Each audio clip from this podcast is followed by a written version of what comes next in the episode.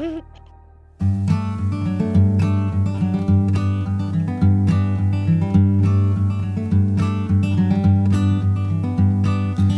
little thing you think that you need. Every little thing you think that you need. Every little thing that's just feeding your greed. Oh, I bet that you'd be fine without it. Hello, simpletons. You're listening to the Minimalists Private Podcast, where we discuss what it means to live a meaningful life with less. My name is Joshua Fields Millburn. I'm here with my good friend and co host, TK Coleman. Hey, it's good to be here. What's up, everyone? Alabama's here. Hi, everybody. We've got the rest of our team in the studio as well. I was going to ask Nicodemus to call in today, but guess where he is?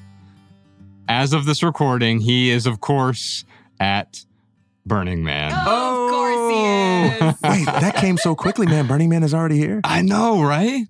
I feel like it was just yesterday he was telling us incessant, endless stories about Burning Man. Wow. This one time at Burning Man. Like, We're gonna bring as soon as he gets back, he'll be gone next week too. He'll still be at Burning Man next week. But the following week, I guess that would be episode 412. We'll bring him on and do a full debr- debrief. We'll try to understand any epiphanies he may have had, Yeah. any life lessons he had, any injuries he may have received oh, along the way. Yeah, yeah. So we'll get Nicodemus on here soon. But in the meantime, big thanks to our Patreon subscribers. Your support keeps our podcast and YouTube channel 100% advertisement free because sing along at home, y'all. Advertisements suck. Let's start with our callers. If you have a question or a comment for our show, you can give us a call 406 219 7839 or email a voice recording, a crisp, beautiful voice recording right there from your phone to podcast at theminimalists.com. Let us know that you're a Patreon subscriber so we can prioritize your message. Our first question today is from Perry in Massachusetts. Hi. So I have recently started to wonder if my clutter is an anxiety crutch. I suspect I may be holding on to clutter and decluttering slowly because I find that I find that to be easier than the big things I want to do.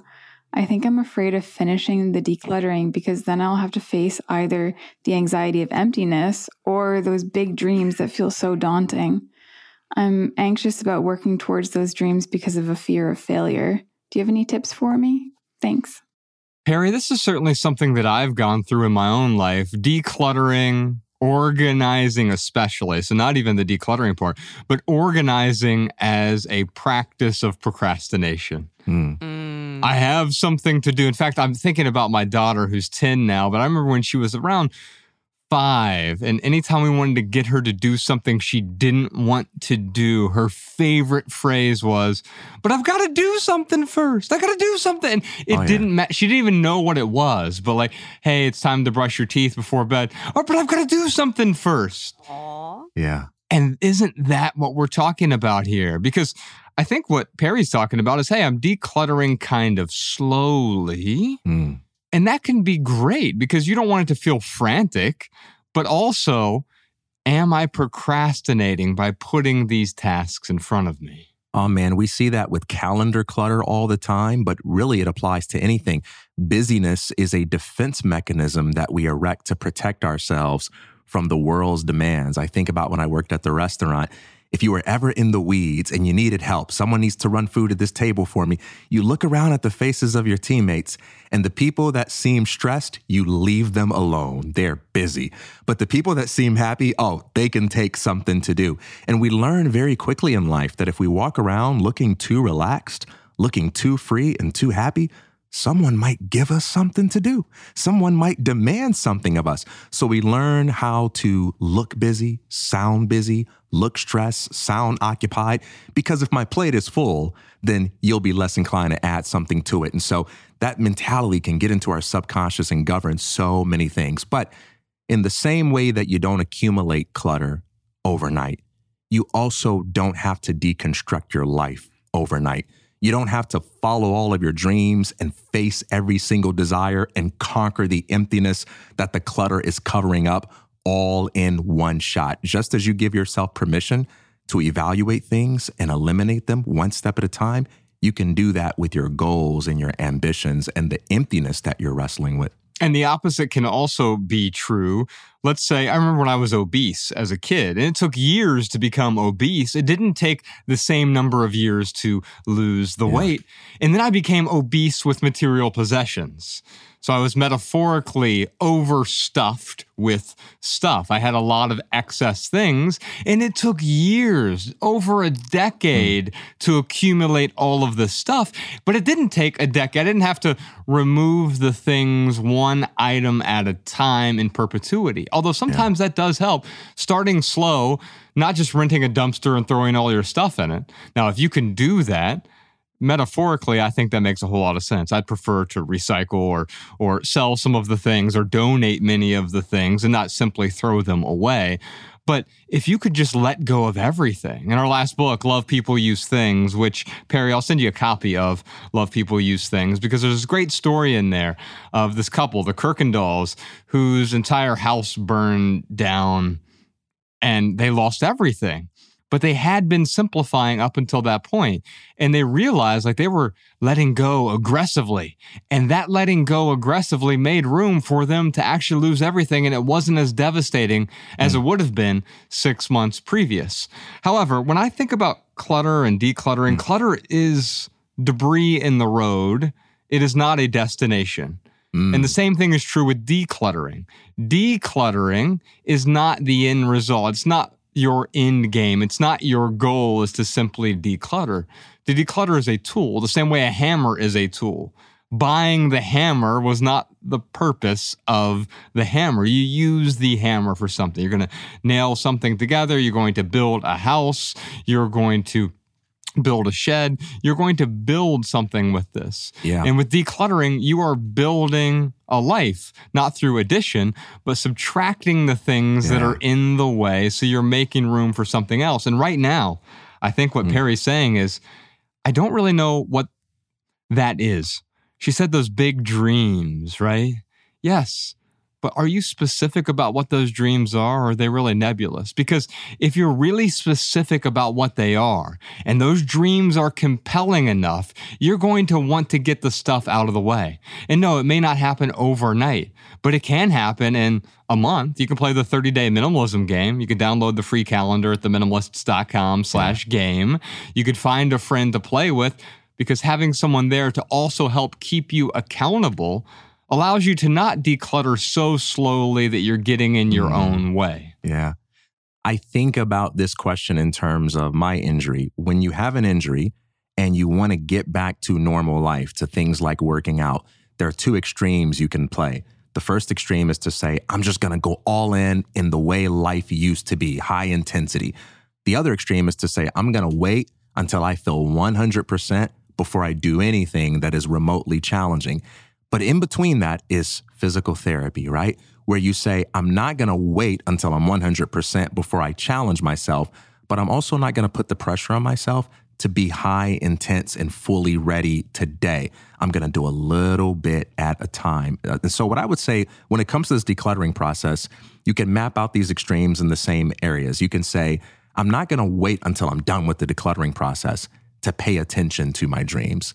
But I'm also not going to pressure myself to just go all in and make my dreams happen overnight. And so, what you can do is while you're decluttering a little bit at a time, you can take five to 10 minutes a day to say, I don't need to do anything about my dreams, but I'm just going to journal about it for five minutes today. I'm just going to sit with it and ask myself, hey, what is it that I have been avoiding and why have I been avoiding that?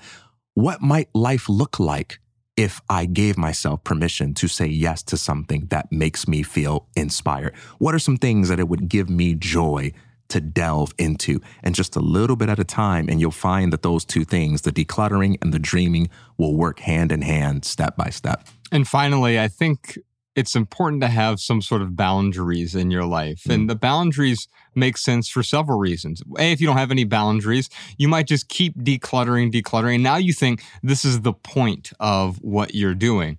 But as I said a moment ago, that's not the destination. It is simply a vehicle or actually the clutter is a is debris in the road that's getting in the way preventing you from getting to your destination but too often we think as soon as everything is perfect then I'll be set for life. I'll be in a fixed state. But the opposite is true. Your life will change and so the things you need will change. The things that add immense value today may not add value tomorrow or next year. So you have to be willing to continue to hmm. question and write those things down, even. Question. Is this adding value to my life? And also, you have to be willing to bring new things in if you're certain that it meets your criteria, it matches your boundary. So, we have a minimalist rule book. It's called 16 Rules for Living with Less. You can download it for free. Anyone listening to this can download it for free at theminimalists.com slash rulebook. And really, all those are 16 different boundaries. They're adjustable to get you started on your journey of letting go. Our next question is from Kai. Hi, the minimalist. This is Kai calling from Vancouver, Canada. Um, I'm a Patreon patron. This is my first time sending my voice memo. Um, I do have questions regarding uh, coupons. I know you talked about this before, uh, but these coupons came in the products I purchased online. Um, usually they're 10, 15, 20% off. So I'm keeping them. They're on my fridge. Um, but every time when I look at them, they're such clutter to my eyes. I want to get rid of them. Um, but I also want to keep them just in case I need to buy in the future. Um, I know I use the word just in case. Um, but I have, ha- same thing happened to me before. Um, right after I got rid of some of the coupons and I want to buy something from the company and now I have to pay regular price. Um, so what would you do? Thank you very much. Kai, what would I do if I were in your shoes? There's something I often think about. If it feels like a no, let it go. Now, how do I know whether or not something feels like a no? Whether it's a material possession, or it's a coupon that a corporation gave me, or it's a relationship, or it's a meeting or an obligation, it could be a friendship. If it feels like a no, Mm. let it go. How do I know that it is a no? Because it's not a hell yes. Yeah. And hell yes, the spirit of hell yes is, oh, I can't believe I get to own this. I can't believe I get to have this. I can't believe I get to go to this concert with you. I can't believe that I get to have this friendship. Doesn't mean it's going to be flawless. There's going to be tension with anything that we bring into our lives if it doesn't meet our expectations 100% of the time. I'm not talking about your expectations here. What I'm talking about is if it doesn't feel like hell yeah, then it's a no. And if it's a no, it's okay to let it go. It doesn't mean that you won't feel a sli- slight twinge of, of discomfort and maybe even a little tiny bit of regret for hmm. letting something go. But that is the price of your freedom. Yes. It is so freeing to let go of those things that might serve you in some non existent hypothetical future. You're holding on to something just in case. As you mentioned there, of course, those are the three most dangerous words in the English language. Now, let me get practical for a moment and then I'll hand it over to TK and we can get even more philosophical here. But practically, if I were in your shoes, I would let these coupons go. But if mm. I also felt like, yeah, these aren't just in case, there are a few I'm certain I'm going to use just for when, and I knew that I wanted to use them, I'd simply take photos of them and I'd have them available. And if I needed to print them back out, I could. Also, keep in mind, usually these coupons have an expiration date written on them. Now, that expiration date isn't real. It's manufactured to create a sense of urgency in you because they want you to buy something this quarter because it helps their fiscal quarter. It helps their profitability. And they, they have a fiduciary responsibility to increase their profits. And the way they do that is to add an expiration date to your coupons. Now, what would I truly do personally as JFM? I would get rid of them. I don't use coupons. I'm not saying that you shouldn't use coupons, but the reason I don't use coupons has nothing to do with saving money, is saving my sanity.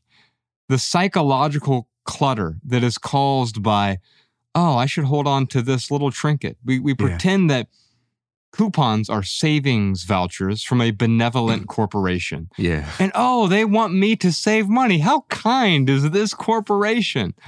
But the truth is, they want me to spend my money with them. And I'm okay with spending my money, but I don't like being pressured into spending my money. So, would I buy it at full price? If so, great. I'll still buy it at full price. Now, if there's a discount at the register and they say, hey, we'll give you five bucks off right now, cool. I'm not going to turn down your $5. But the mental clutter, the emotional clutter, and the psychological clutter that is caused by coupons for me, it's just not worth it. Yeah. You know, it's interesting. Have you ever uh, bought anything and you go to the register and you don't have one? And someone says, Oh, there's a coupon for this. Yes. And they give it to you, you know? Uh, anyway, you know, our relationship with things is so funny because all of the minimalism dilemmas boil down to this sense of, Hey, I really hate having this thing. Also, I really want to keep this thing. which which one of those desires do I choose to be loyal to? And it's not always easy to know which because sometimes what we really want is to keep the thing and we just feel guilty about what we really want. And other times we really want to get rid of the thing, but we feel guilty about the story we'd have to tell if we got rid of it. So, what do you do?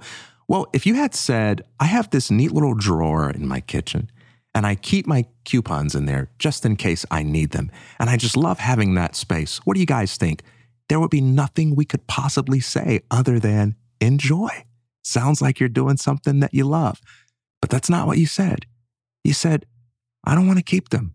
I want to get rid of these things. They're clutter. And you probably don't want to get rid of them because you have TV cameras broadcasting your refrigerator on the news every night saying, look at this person with all of these coupons. They're not a good minimalist. It's bothering you in some kind of way. And so the question I would ask is, what is your clutter costing you? I would sit with that for a minute, not because coupons are so important that you should spend hours thinking about them, but because problems tend to manifest in a variety of different ways. And when you take the time to understand the principles that underlie one problem, you get the chance to apply that wisdom to many other things. And so I would ask with this particular instance, what is this clutter costing me? And is that worth the 20 cents? You know, when I travel, man, I observe a very interesting thing. People compromise their peace in all sorts of ways to save 30 seconds here, 60 seconds there. And I don't condemn it. It's totally all right. But one thing I've done to really improve my quality of life is I've made up my mind that unless I am late for a meeting and I'm going to rush to get somewhere, I am not going to abandon my quality of life just to save 30 seconds. So when I come down from a flight and, you know, I'm, I'm going through security and there's someone, you know, uh, not, not coming down from a flight, but going to a flight and I'm going through security and there's someone racing me and the only way to get in line in front of them is to compete and to rush them.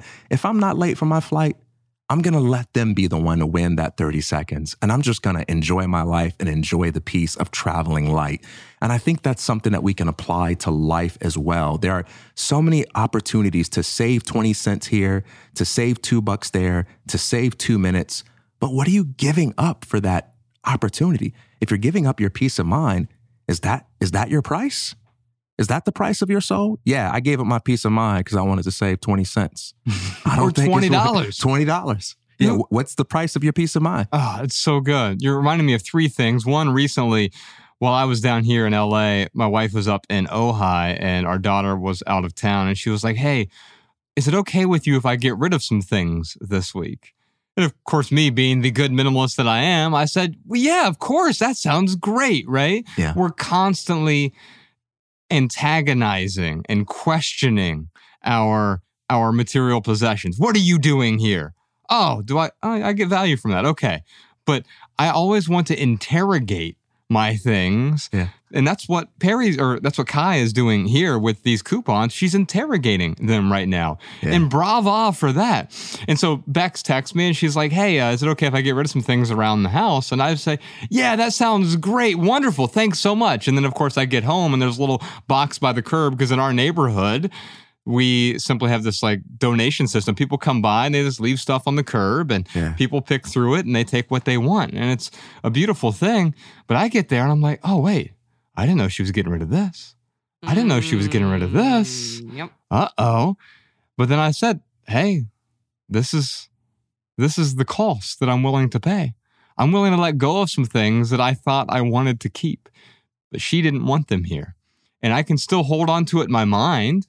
And that's going to make me more miserable, even though the thing is gone now. It's on our curb. I'm not going to take it back in the house at this point. Mhm.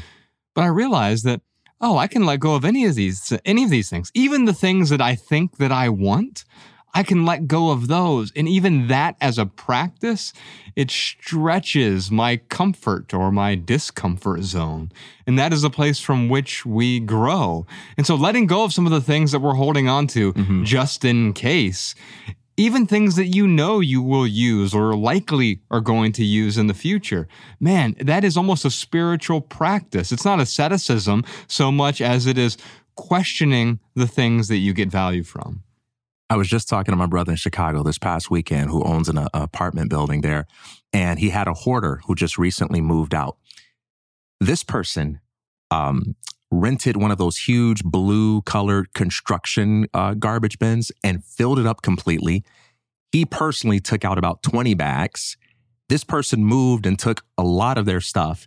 And this place is still filled with days of work. He described so many things that were astonishing. This person is a true hoarder. Uh, one of the things he described is he says there was one room where it was like a room full in, in like a, a two bedroom apartment, a room full of condiments, like fully packaged, never opened, barbecue sauce, seasonings, salt, pepper, all these types of things. And he says this person just had this compulsion. They see something, it's a deal, and they buy it. So he calls Salvation Army and they're like, hey, like we don't serve that area. He calls some other places. They're like, ah, we're not taking anything for a few weeks. And so he goes in there to try to gather some of the things to maybe see what he can throw away, what he can give away. And as he's looking through things, that demon tempts him. He says, well, I can't throw this away.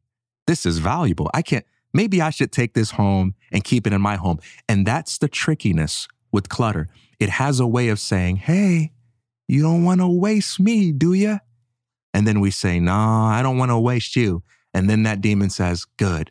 Let me live in your home so I can waste your peace of mind. I can waste your happiness. I can waste your life energy. I can waste your creativity, all in the name of you not being a wasteful person. But as I've said before, you better trash that stuff before it trashes your life. You got to let go of the guilt that says, it would be wasteful of me to get rid of something. Therefore, I'm going to consume something that isn't healthy for me, that isn't good for me. I'm not saying you should mindlessly throw things away, but take the time, do the work to find somewhere, someone that you can give that away to so that you're not wasting your life in the name of being resourceful.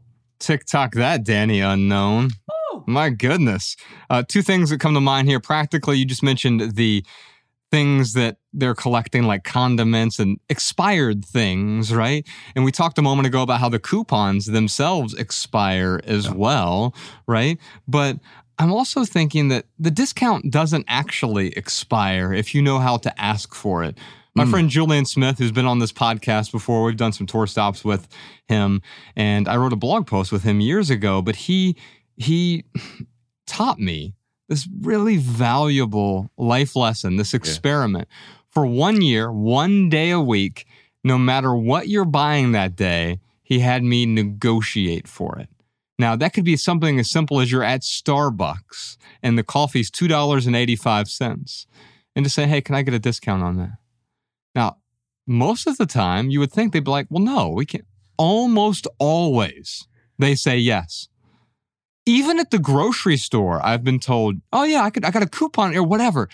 And what you're realizing here is that those coupons you're holding on to aren't the only way to save money.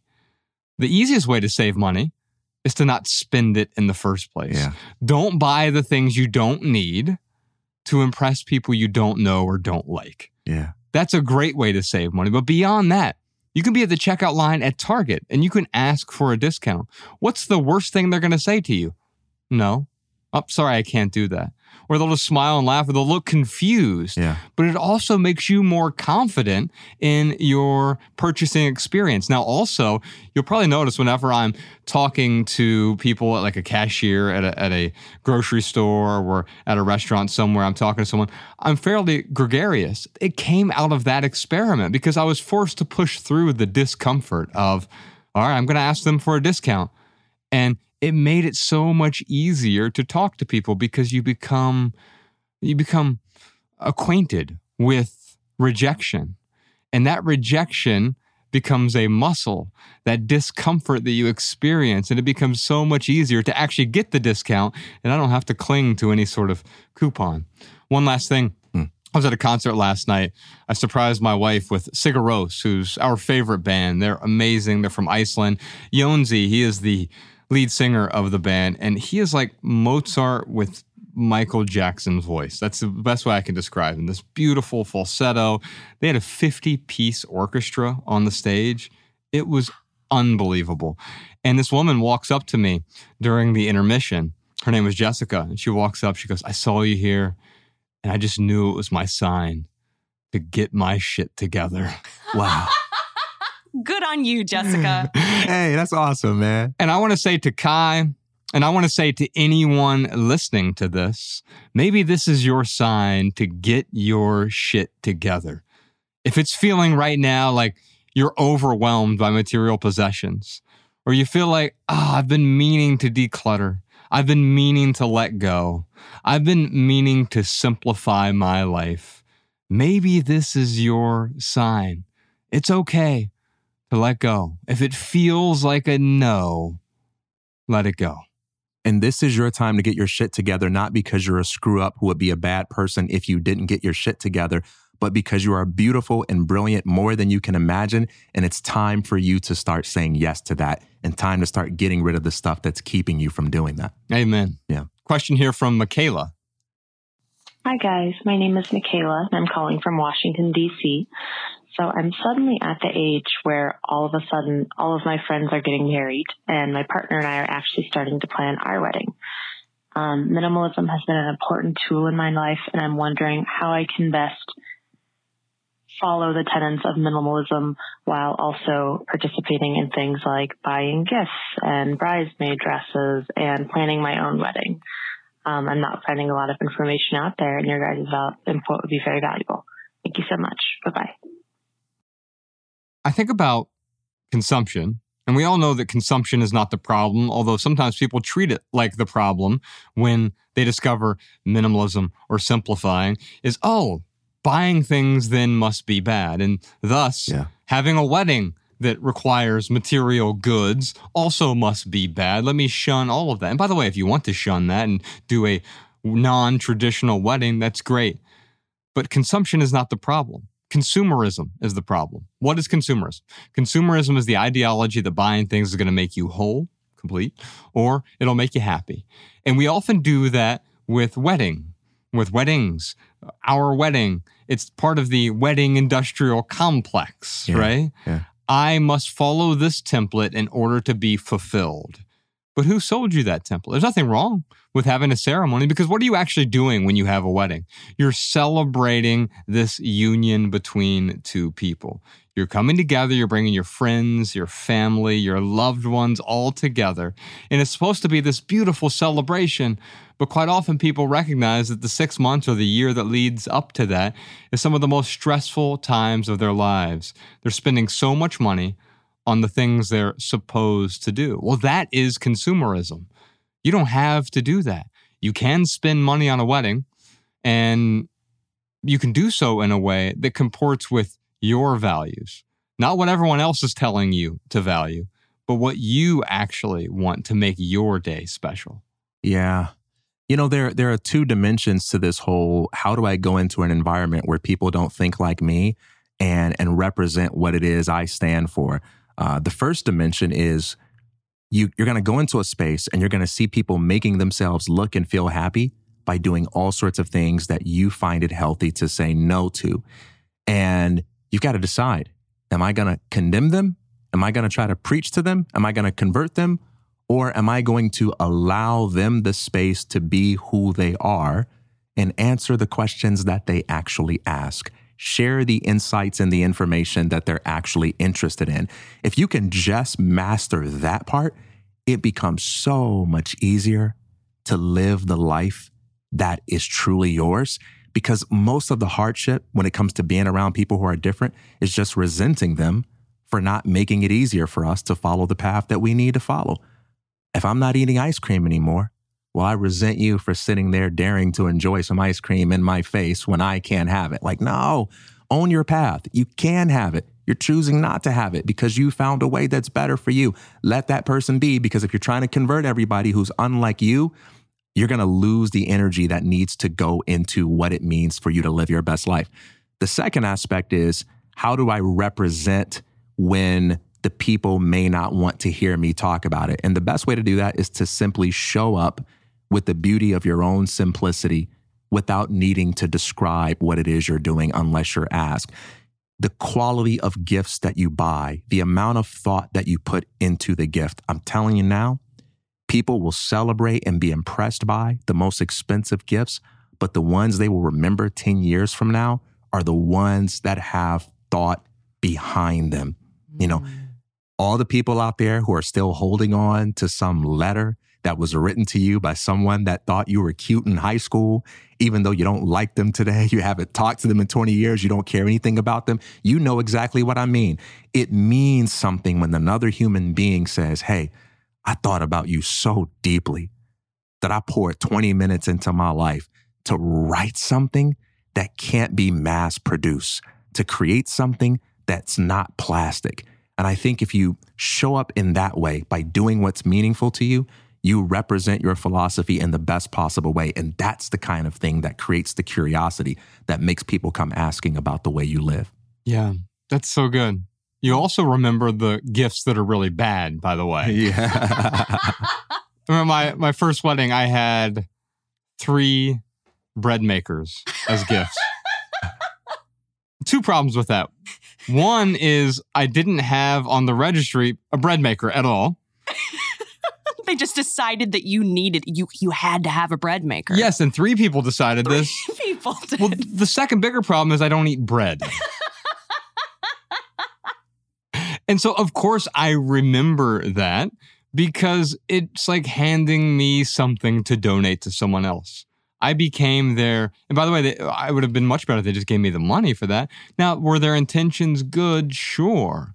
But the road to hell is paved with good intentions. Mm. And the road to hell is paved with consumerism that makes us feel like we're doing the right thing, the thing that we should do, right? And oh, you know, I'm going to this wedding. I should get them a gift. What do people get for weddings? I guess bread makers, right? And so here you go. Here's a bread maker. I did my bare minimum. Here you go. How does that make me feel knowing that you did the bare minimum? No, because that's not even actually the bare minimum. Yeah. The bare minimum would have been to do nothing. You didn't have to get me a gift. And I would have eh, actually preferred that to a bread maker because now you wasted your money and now I have to do something with these three bread makers. And we held on to one of them for a period of time. I think we used it once ever, but I don't eat bread. So it Yeah. just sat in a cabinet. Yeah. And so you handed me clutter effectively. And what does that mean?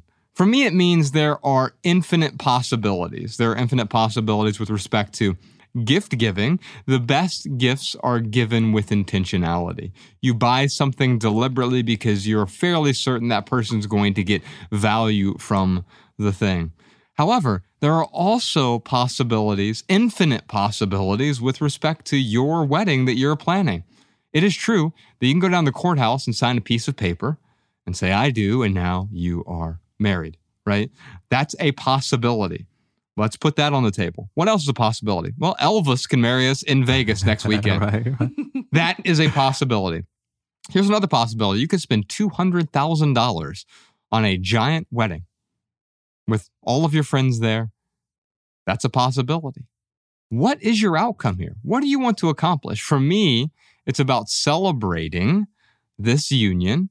And for me, it's also about not being stressed out or anxious or overwhelmed with the process. Yep. And if you put 10 or 15 possibilities on the table, and you and your significant other, your fiance, are talking about these possibilities, quickly you'll cross them out. And you might say, you know what? The Elvis thing seems stupid to me at first, but wouldn't that be a hilarious story that we'd be able to tell?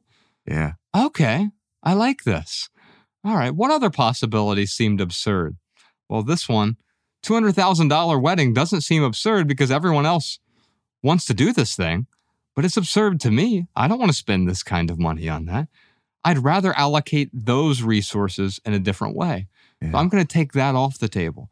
And as soon as you get all the possibilities on the table, you'll realize that some of these possibilities were not defined by you. They're not something you're interested in at all. They're defined by someone else. They've handed you your shoulds. They've handed you your possibilities. And you can remove those from the table. It's like a it's a type of possibility decluttering. Yeah.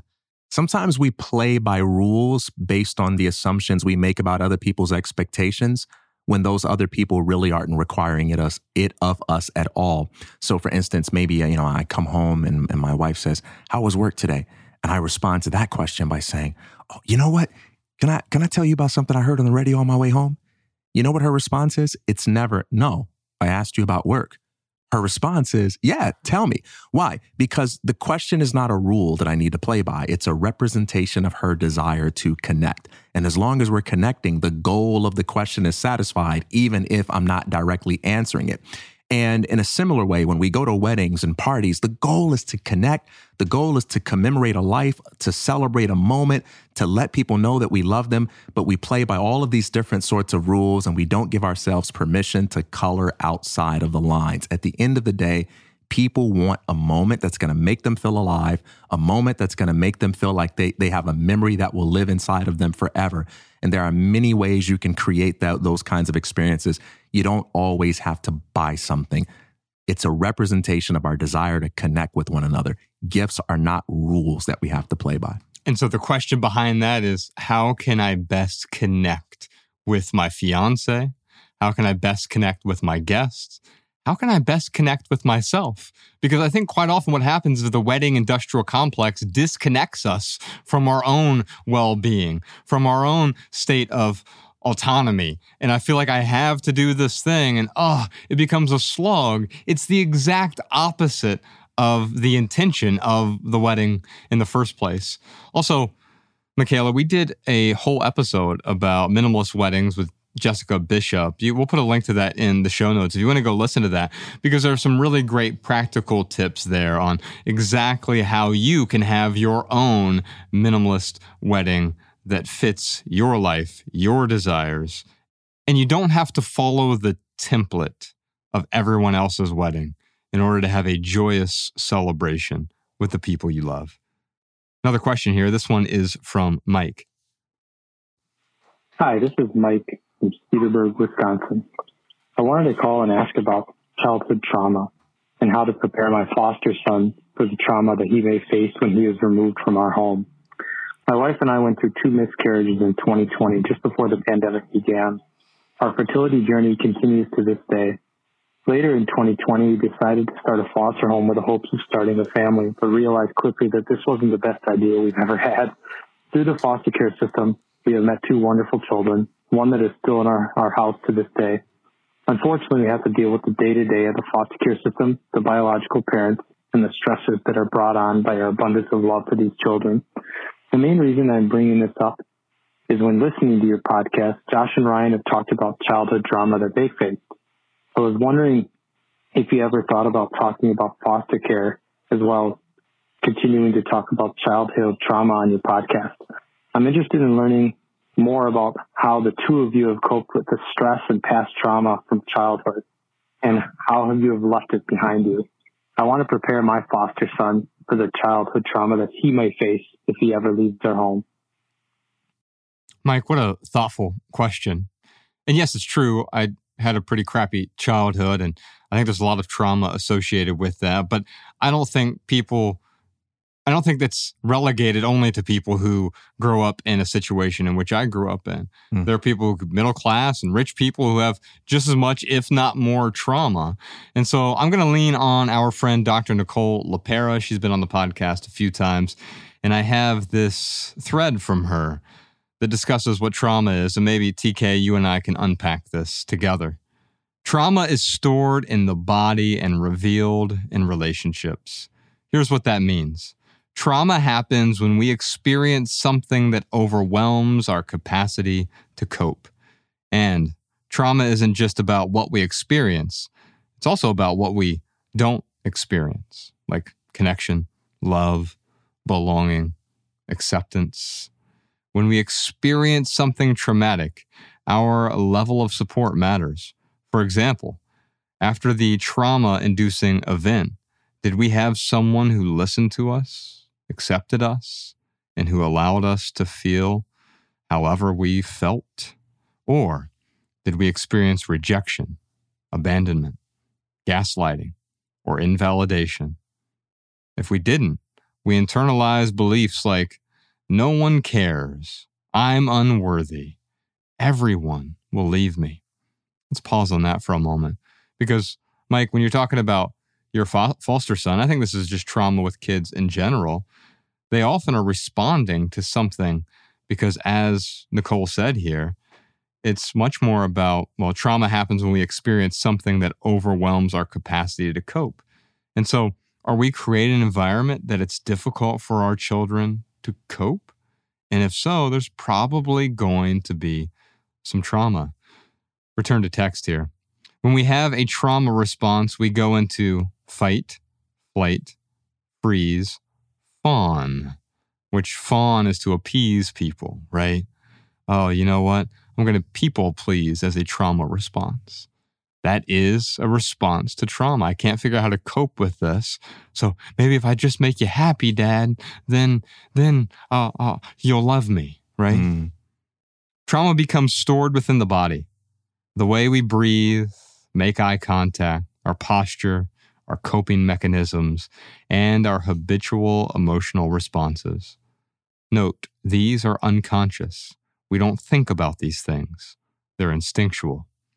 Most traumatic experiences happen in relationships physical abuse, emotional abuse, neglect, parentification, which is when we become a parent to our parent, addiction, witnessing dysfunctional relationships, etc. So, trauma reveals itself within relationships. Because our sense of trust and safety was betrayed, we tend to be insecurely attached, meaning we feel people will always hurt, betray, or abandon us in some way. Let's rewind that real quick because our sense of trust and safety was betrayed, we tend to be insecurely attached. So, mm. If you want your if you want your kid to avoid trauma, you want to make sure that there's trust and safety mm. is not betrayed. Because if you're betraying their trust, if you're betraying someone's safety, they're going to be traumatized by that. Trauma reveals itself in relationships by pushing people away when they get too close, assuming everyone has negative intentions, unconsciously sabotaging relationships, staying with partners who are hurtful or harmful. That's what happens when we are traumatized. We push people away. We assume the worst in everyone. We unconsciously sabotage relationships, the people we love, we harm them, or we stay with people who are harmful to us. Mm. And it just perpetuates the trauma because it makes it difficult to cope. Mm. Because we believe we can change other people, betraying our own needs to get partners' love or approval, enabling abusive or addict or addictive partners, finding partners who shame, belittle, or mock us, seeking emotionally unavailable partners. So a traumatized person will often, well, betray their own needs to meet the needs of someone else. And sometimes we do it with a, this veneer of virtue, right? We say, Oh, I'm just sacrificing for you. Everyone has to make a compromise, right? That could be true, but if you're sacrificing your values, you're compromising your values, then, well, you're not going to get what you want because you are betraying yourself. You might also find a partner who tries to shame or belittle you in a way that gives you a sense of a weird sense of certainty, right? Oh, I'm certain I can at least feel this way, right? Mm. It's better than the uncertainty I feel from the trauma. We have a subconscious de- desire to repeat or recreate our childhood dynamics. We do this in attempt to correct or fix our past experiences. This is why understanding and processing your past trauma is important because we tend to relive it in cycles, also known as generational trauma. We relive it in cycles. Once we're aware of generational trauma patterns, we can begin to heal them. We can learn healthy communication, healthy coping mechanisms, ways to regulate our emotions, ways to hold space for other people's emotions, how to set boundaries, and how to honor the boundaries of others. Dr. Nicole with the gold. Mm. Always. I really love that line about the the role of understanding and processing past trauma. I think one question that's worth asking and sitting with and not answering too quickly is are there any non-traumatized human beings? I'm not comfortable with the fast answer to that question. I think about a story I've told you before. When I was in college, my first year, I was having chest pains. I was concerned, too young for that. And my father took me to the ER. And after running some tests and spending some time there, the doctor said to me, after asking several questions and having some conversation with me, he says, It's stress. The good news is you don't have heart trouble, but you're dealing with a lot of stress. I was like, But doctor, I'm not stressed. I love my life. I'm doing well. All my thoughts are positive. I'm self determined. And he says, That's not what stress is. Stress isn't about you matching some stereotype that you have about people who are stressed. Some people manifest stress by freaking out. Some people manifest stress by looking very, you know, like flustered. But for most of us, our body tells the story. It's like, I can look at your body and I can see the tension and I can see the signs. Your body is saying, You are doing things to me that I simply cannot handle. And just because you're telling yourself a lot of positive thoughts about it and you've got some pleasant emotions going on doesn't mean you're not stressed. In a similar way, being traumatized is different from feeling traumatized. Being traumatized is different from thinking of yourself as the kind of person who's capable of going through trauma. And many people don't like to have that label applied to them because they have stereotypes about that word that makes them feel defensive about it. It makes them feel like, well, wait a minute. I would have to tell a story about myself to admit that I have been traumatized and I don't like that story. But the fact of the matter is, to be human means to undergo trauma. And in many cases, the traumas that we undergo are traumas that we don't even recognize we're going through, but our body has ways of keeping that score. And so part of this question involves the inevitability of future trauma you know, we can give tips on how to avoid situations that can lead to trauma. But one of the difficult things about parenthood is you know there are forms of trauma that will be inevitable for your child and you can't do anything to stop it. Someone's to break their heart. Someone's to lie to them. Someone's not to be good to them. And you can't always predict how it's going to happen. And so, one of the best ways to prepare children for the inevitability of future trauma is by recognizing in the present areas where they have already been traumatized and helping them learn how to process that, helping them see what support looks like, what a healthy response looks like. Because ultimately, when we move forward into the future and we encounter those traumas, they're going to become past traumas and we will need to process them. And that's something you can teach them now without waiting for the inevitable traumas to happen. What you're talking about here, trauma responses. And I want to end this question with another tweet storm from Dr. Nicole LePera. By the way, we'll put links to both of these tweet threads in the show notes over at theminimalists.com slash podcast so you can read them on your own. You can share them with others if you'd like. Let's talk about trauma responses. A trauma response is a habitual subconscious survival adaptation used when we experience a real or perceived threat. I think that's key there. It can also be a perceived threat. Most of our threats, most of the things we fear, are not actual threats. As adults, it's like, oh, I fear uh, uh, not having enough things just in case I need them. But that's not a real fear. That's just a worry. It's a rumination. But trauma can result from that, even. A perceived threat is a threat that isn't actually in the environment. It's a threat that comes from our perception and is based on our past experiences. For example, research shows that people who've experienced childhood maltreatment interpret neutral facial expressions as hostile or negative. So think about that. Think about Nicodemus, and if he was here, I'm sure he'd talk about this. And he's talked about on the podcast before, but his stepdad used to beat the hell out of him. I mean, literally on the floor, kicking him, sort of thing. I mean, true abuse. And, um, man, I think even Ryan will have like, if you have a neutral facial expression, he might interpret that not necessarily as hostile, but as this person doesn't like me. If you're just listening intently to Mm. him, for some reason, something might click and it has something to do with that trauma response from his childhood. Wow. Continuing the tweet here threats in our environment don't just mean threats to our lives, physical attack, violence, etc. Threats are perceived anytime we might experience a loss of connection. If we experienced a loss of collect- connection to a parent figure as a child on a regular basis, we are more sensitive to that loss of connection. So, your stepson, Mike, or anyone else listening to this, if you have kids and they don't feel connected to you, they may not feel safe in the future. Example As a child, Ali had a father who had explosive anger. He would scream, shame her, and tell her he never wanted to see her face again. Mm. Man.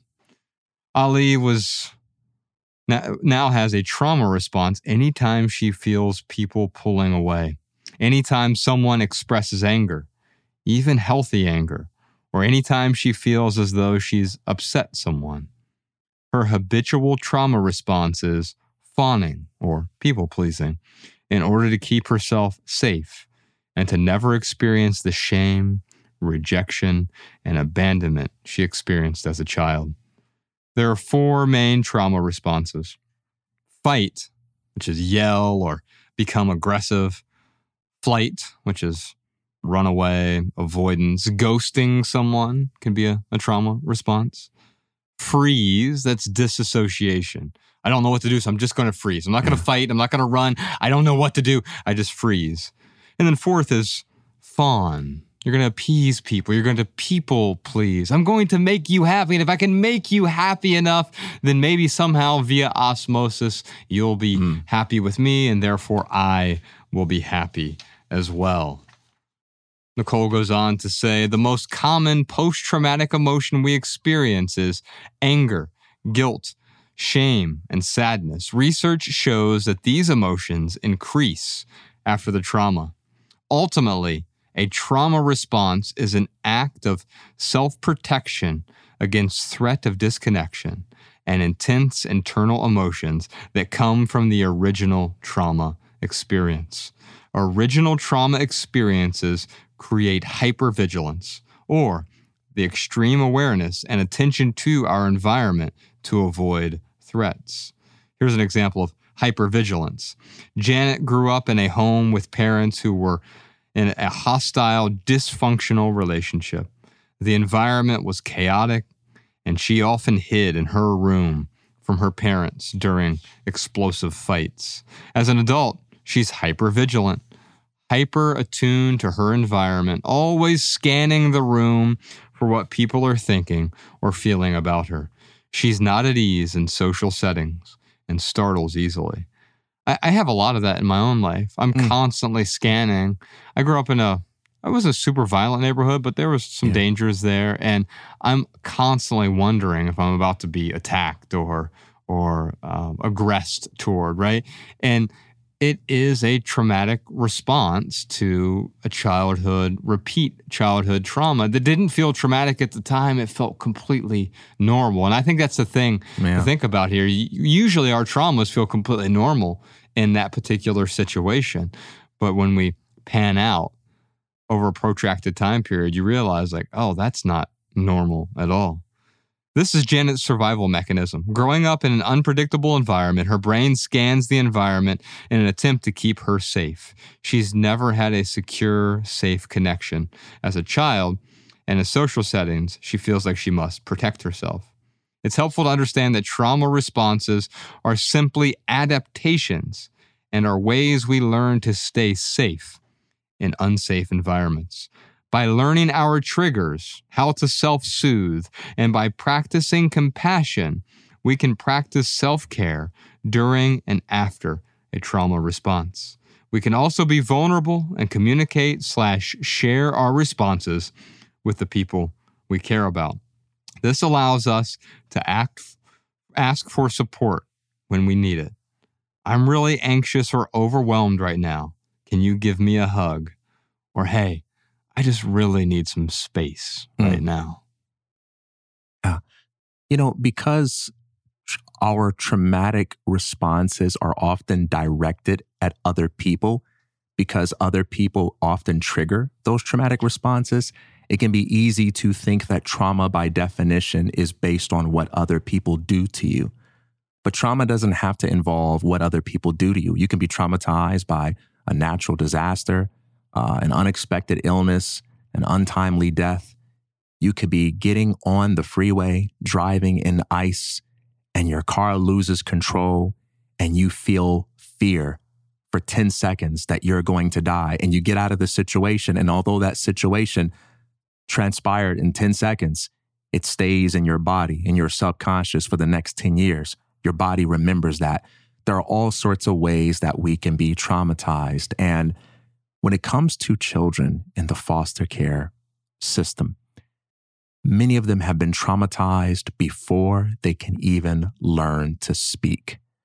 And it can be easy to underestimate the complexity that is involved in learning how to articulate what you feel, learning how to even recognize what you feel, learning how to give words to your emotions and your needs.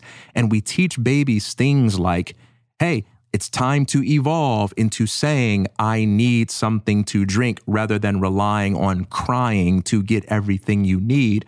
But that's a very complex thing. And in many cases, as adults, we still rely on various forms of socially acceptable crying to get our needs met because no one ever taught us how to gesture, how to word things, how to verbalize things in a way that gets what we need. And so, one of the best things you can do for your children in preparing them is teach them the art of sitting with themselves, teach them the art of recognizing what they feel and articulating it, and do it with things that aren't even about the trauma.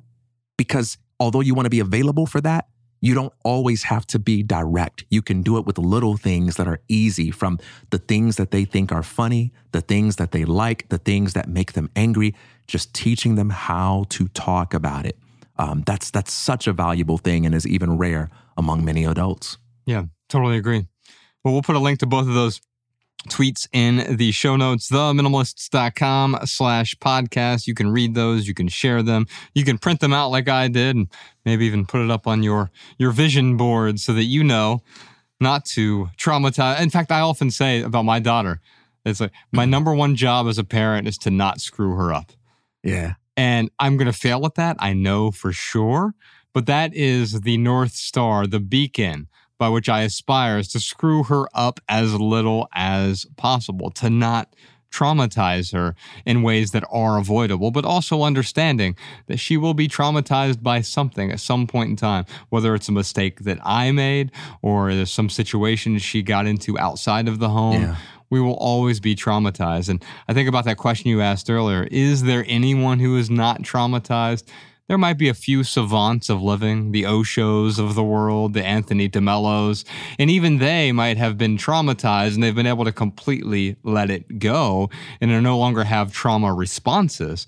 But even they were likely traumatized at some point in time. Hmm. I think that's important to keep in perspective here because what happens is, oh, I guess I'm just a traumatized person. I look around and I guess Mallory doesn't, she doesn't seem like she's traumatized. And of course, Mm. Danny's not traumatized. He's perfect.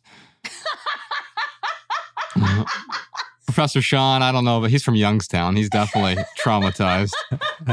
The opposite is equally dangerous too, right? Clearly, it's unhealthy if you are traumatized and you think you are the only person in the universe who knows trauma. That alienates you from many people who could support you and help you find coping mechanisms and solutions. But the opposite is also dangerous to have been traumatized and to think of yourself as one who is above trauma, as if that's some kind of virtue. That also disconnects you from the world in a way that is self stultifying. And I think what happens is that terms like victimhood get so politicized because we're afraid that some people are going to pretend to be victims in areas where they're not truly victims in order to get some kind of victim benefit. And so what we do is we we, we say, well, I'm I'm no victim, and you shouldn't be a victim either. But if you're not capable of acknowledging that there are inconveniences in your life due to things that you haven't done, I got news for you. You're a patsy. That's what you are. You're a patsy because there are people in this world that will send inconveniences into your life. And part of being a, strate- a strategic thinker, part of being someone who does take personal responsibility for their life means that you don't foolishly take responsibility for idiotic things. If someone commits a murder, I'm not taking responsibility for that. I'm going to acknowledge that I didn't do it. There's difficulty in the world created by someone who isn't me. So responsibility doesn't mean I deny that things are ever done to me. But what it means is I choose to cope with that in healthful ways by taking ownership of the results I want to create in life. And so you got to be able to say, look, I've been through something. I've been hurt. I've been wounded, and I'm not going to give up. But I'm not going to buy into this lie that says I would be a more noble person had I not been through pain. That's what makes me human. It's spot on. Although, I, if you grew up in the suburbs, you probably don't have any trauma, right? No, definitely not. Of course not. Alabama, let's tune into some social media questions here. Let's uh, let's talk to Stacy. She has a question from X. Did you guys ever experience fatigue after getting rid of your personal items? Did certain items impact you more than others? Well, I've never regretted letting go, but if I did, I'd let go of the regret. now, there's I don't really understand the fatigue. Quite often, the fatigue comes from, oh, there's so much to let go here. I feel like I've been decluttering for weeks and there's still more to get rid of. We talked about this a bit earlier.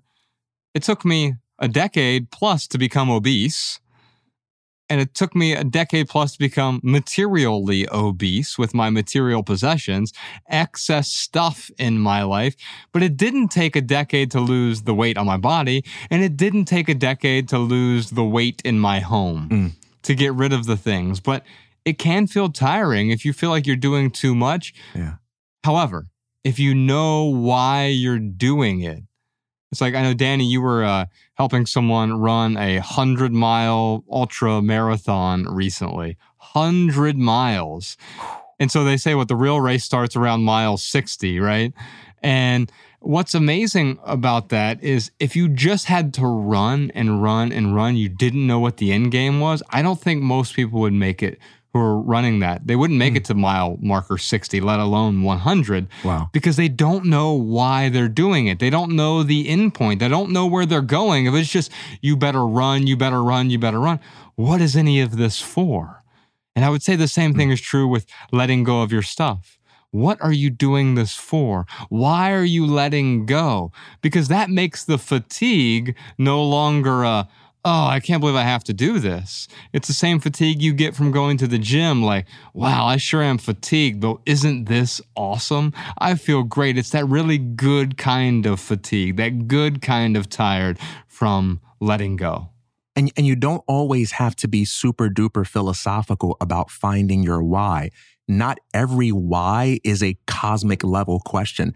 Sometimes you have the freedom to make it up. A part of what makes us unique as human beings is we have the power to assign meaning to things in a way that is arbitrary, but such an expression of our creativity that it still adds joy to our lives. You take the marathon, if someone's running 26 miles or 30 miles, whatever it is, that marker doesn't exist in nature. Nature doesn't have some line that says this is the 30 mile point and it's meaningful to run up until this point. We literally make that up.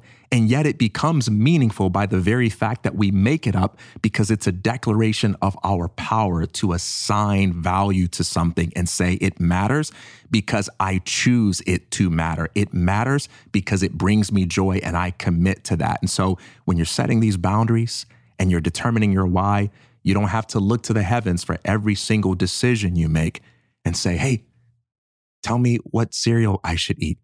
Tell me what brand of water should I buy. Like sometimes you get to make it up, and that's part of the joy of life.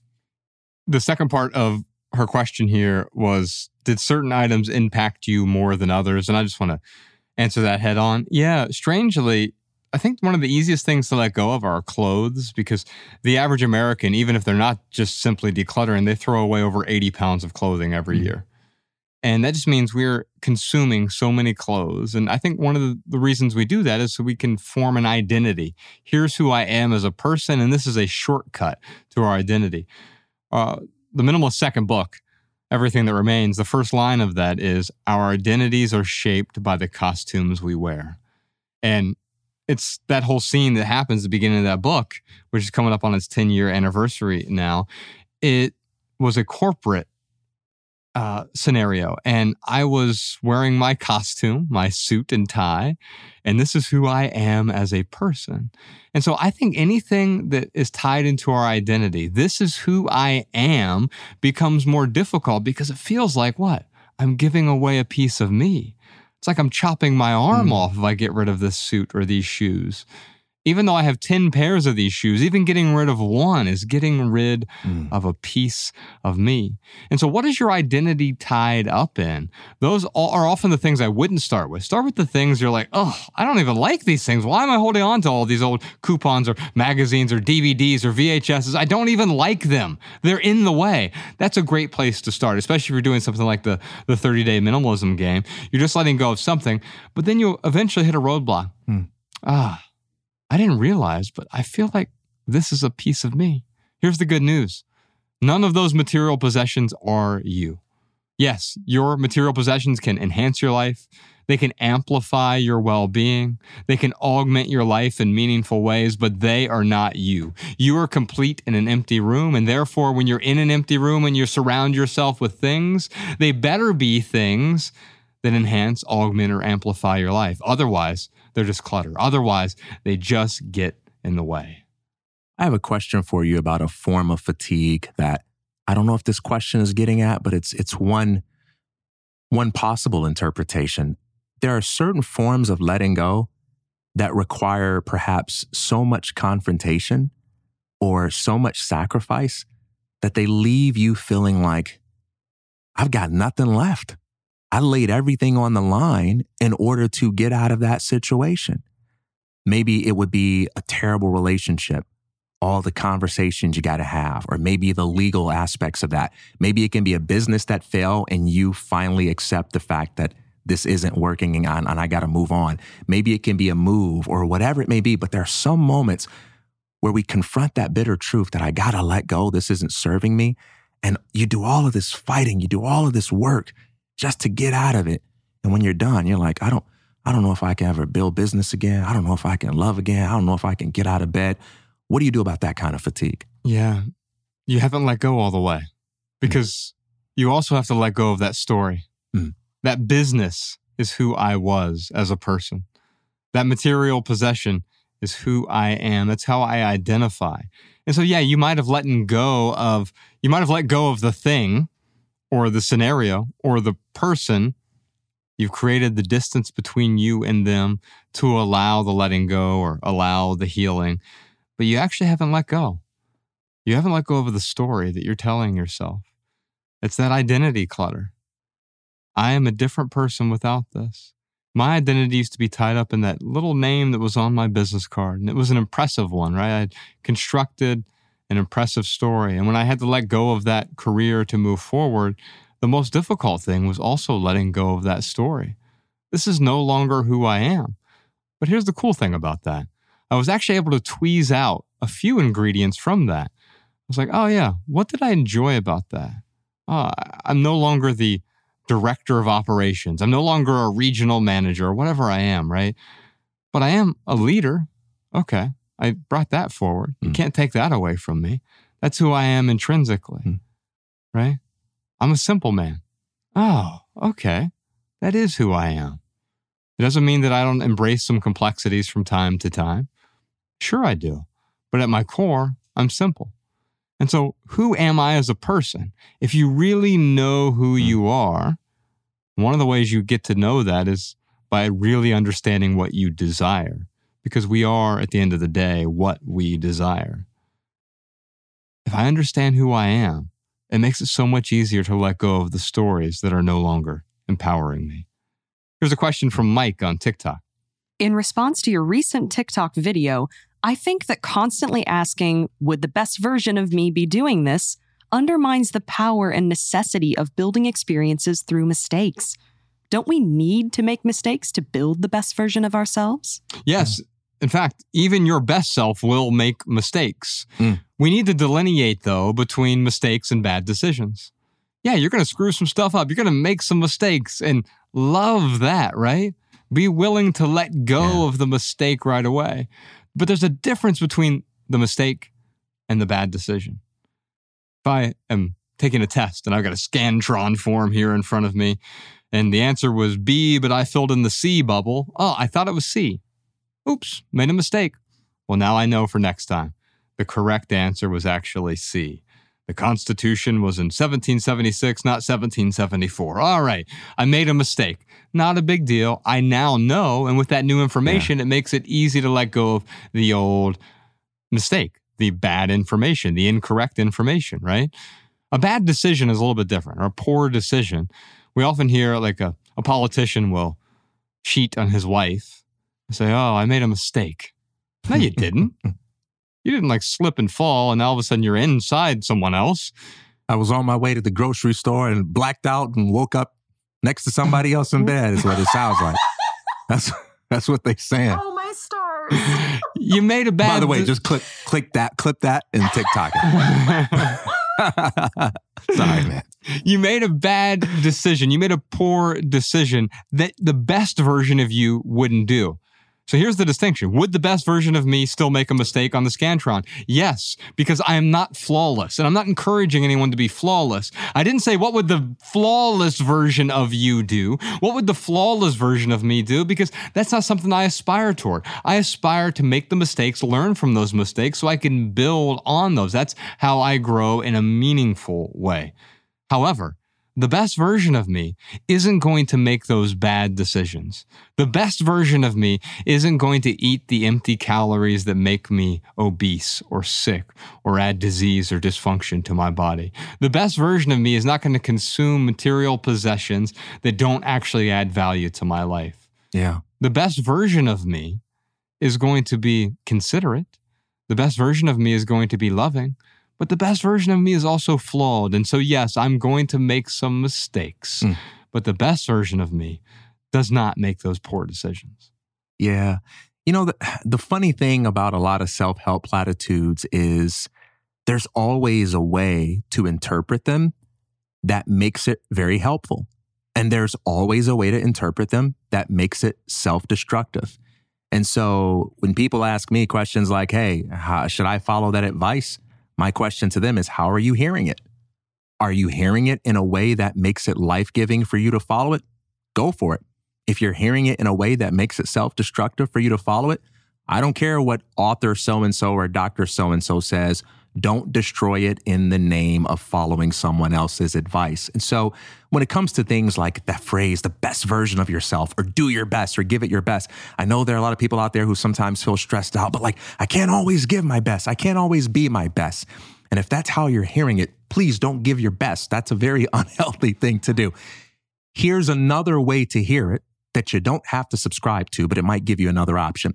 We can think about things like perfection in an absolute sense or in a relative sense. In an absolute sense, we can say being your best is the ideal version of you. So in five years, if I'm lucky enough to be alive, I imagine I'm going to be wiser than the person that I am today. I'm going to be more experienced than the person I am today. And that guy is going to be better than this guy right here. I have no access to my absolute best self because he's still unfolding. But relatively speaking, the best version of me is based on what I know now, based on what my values are today, knowing that they will evolve in unpredictable ways. What is that form of good? What is that form of healthy living that is most accessible, most reasonable, most feasible for most feasible for me today? And then I choose to do that not because I believe that's what my ideal self will do, because I, I don't know that guy yet. I haven't become that guy yet. I need today's mistakes in order to become my ideal self.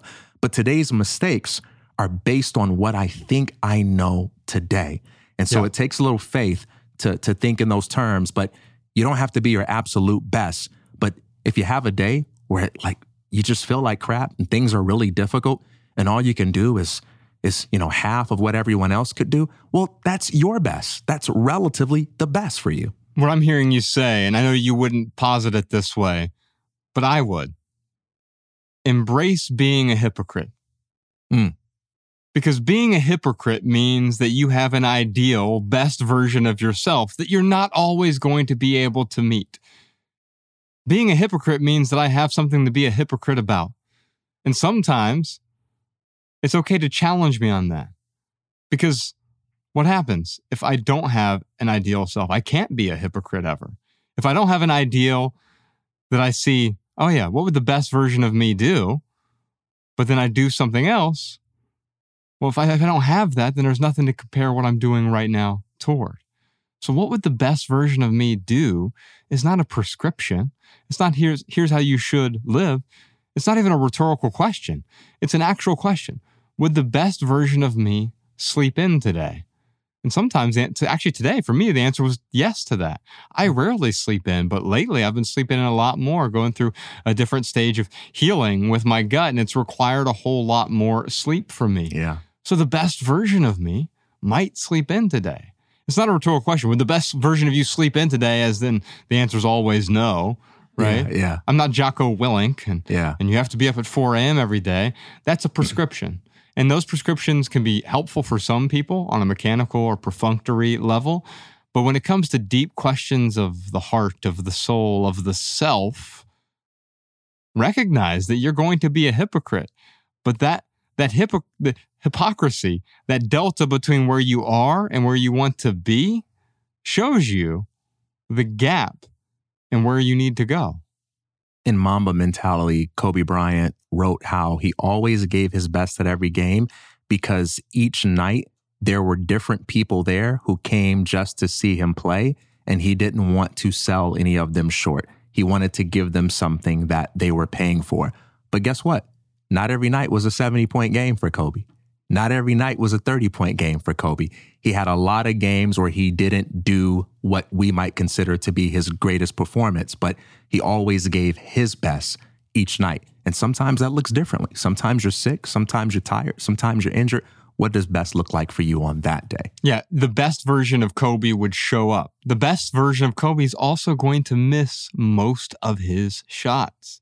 When you think about it that way, Hmm. the best version of you is still going to make mistakes most of the time, but that's still the best version of you. Alabama, what time is it? You know what time it is? It's time for the lightning round where we answer your questions from TikTok. Yes, indeed. You can follow the Minimalist on TikTok and Instagram and uh, Facebook and Twitter, which is now called X. Also, this platform Threads we're on now. At the Minimalists is our handle. Now, during the lightning round, we each have 60 seconds to answer your question with a short, shareable, less than 140 character response. We'll put the text to these minimal maxims in the show notes so you can copy and share our pithy answers on social media if you'd like. Jennifer has a question for us. Do lower income folks tend to spend more frivolously than higher income folks on luxury goods, such as shoes, cars, jewelry, and clothes? I sometimes feel like people are trying to prove something to others by how much they can afford, even when they really can't. I fully realize that rich people also buy lots of excessive things, but I'm just curious what you guys think of this. Jennifer, we definitely call this signaling, but I'd like to hear what TK has to say about this. You got something pithy for us, TK? Yeah, um, the wastefulness of the rich is a luxury that the poor cannot afford. You know, people often ask, isn't minimalism just for people that have more cash than they'll ever need and can afford to accumulate a lot of clutter? Not necessarily, because the inability, the inability to afford a thing doesn't equate to the power to avoid a thing.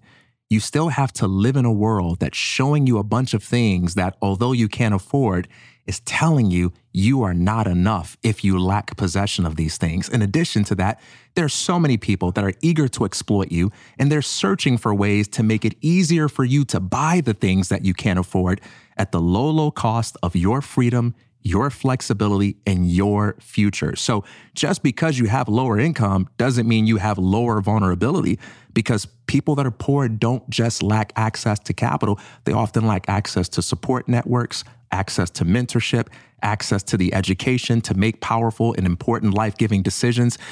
And so many people who are rich can afford to be reckless and they can afford to ignore the price tags and make bad decisions.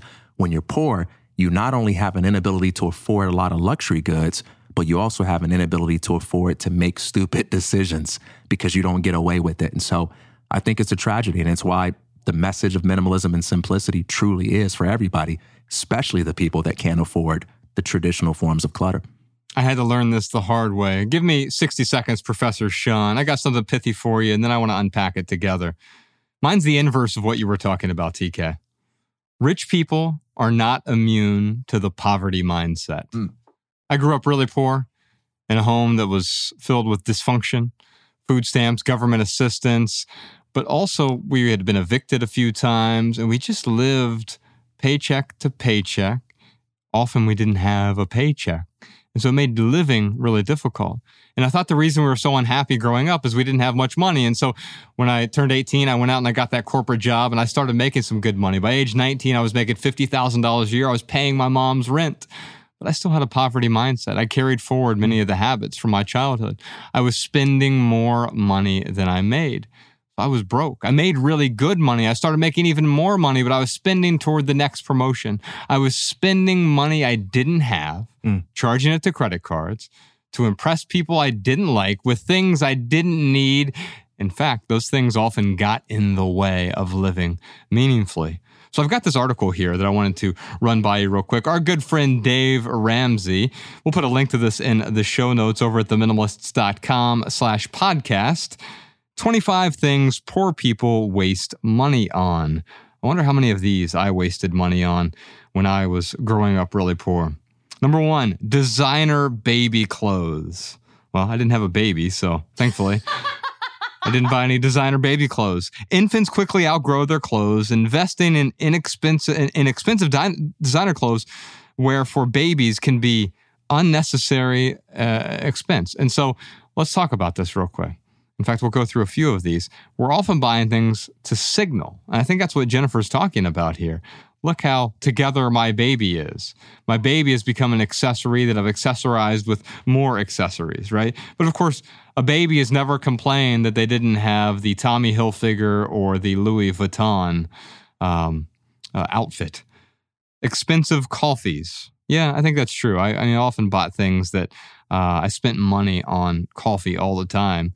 And there's nothing wrong with buying coffee, but if I don't have the money for it, it's probably not the best use of that money to go and buy a $5 cup of coffee across the street when I can make it at home for 50 cents. Trendy clothes. This was a big one where I grew up. I have friends who had a $1,000 outfit on who are taking the bus. Not that there's anything wrong with taking the bus. I think it's great. But they weren't taking the bus because they wanted to take the bus. They couldn't afford a car. But clearly they could afford the car, but they just didn't have a $1,000 jacket on. That's enough to buy the a beater by by yourself, right? New cars instead of used cars. Yeah, that's a difficult one. Luxury apartments, high end makeup, pre made meals, high cost mobile service plans, unnecessary tech upgrades, expensive vacations, furniture on credit cards. Well, you know me. If you have to charge it to a credit card, you can't afford it. If you have to charge something to a credit card, by definition, you can't afford it. It doesn't mean you're evil. It doesn't mean you're bad. But if you can't afford something, why punish your future self in order to acquire that impulse purchase right now? Expensive cable packages, impulsive purchase, high interest credit cards, unused gym memberships, dining out frequently, alcohol and cigarettes. Yeah, I'll tell you that where I grew up, everyone drank and smoked. Everyone. We grew up in a really poor neighborhood. Everyone smoked. Everyone drank. Why is that? So I'm of the opinion that rich people do all all these things too. Yes. Like I I don't think stupidity and sin, if I can use that word, and shortcomings respect economic boundary lines at Right. all, right?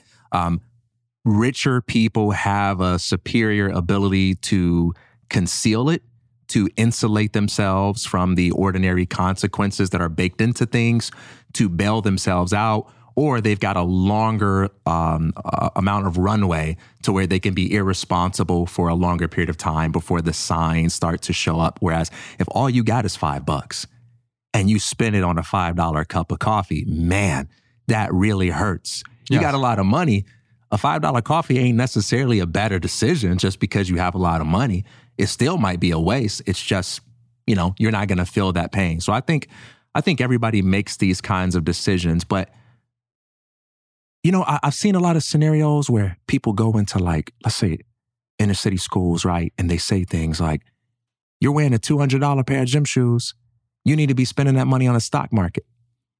Im- imagine for a minute, imagine for a minute, there's a homeless guy that's asking you for uh, $10, right?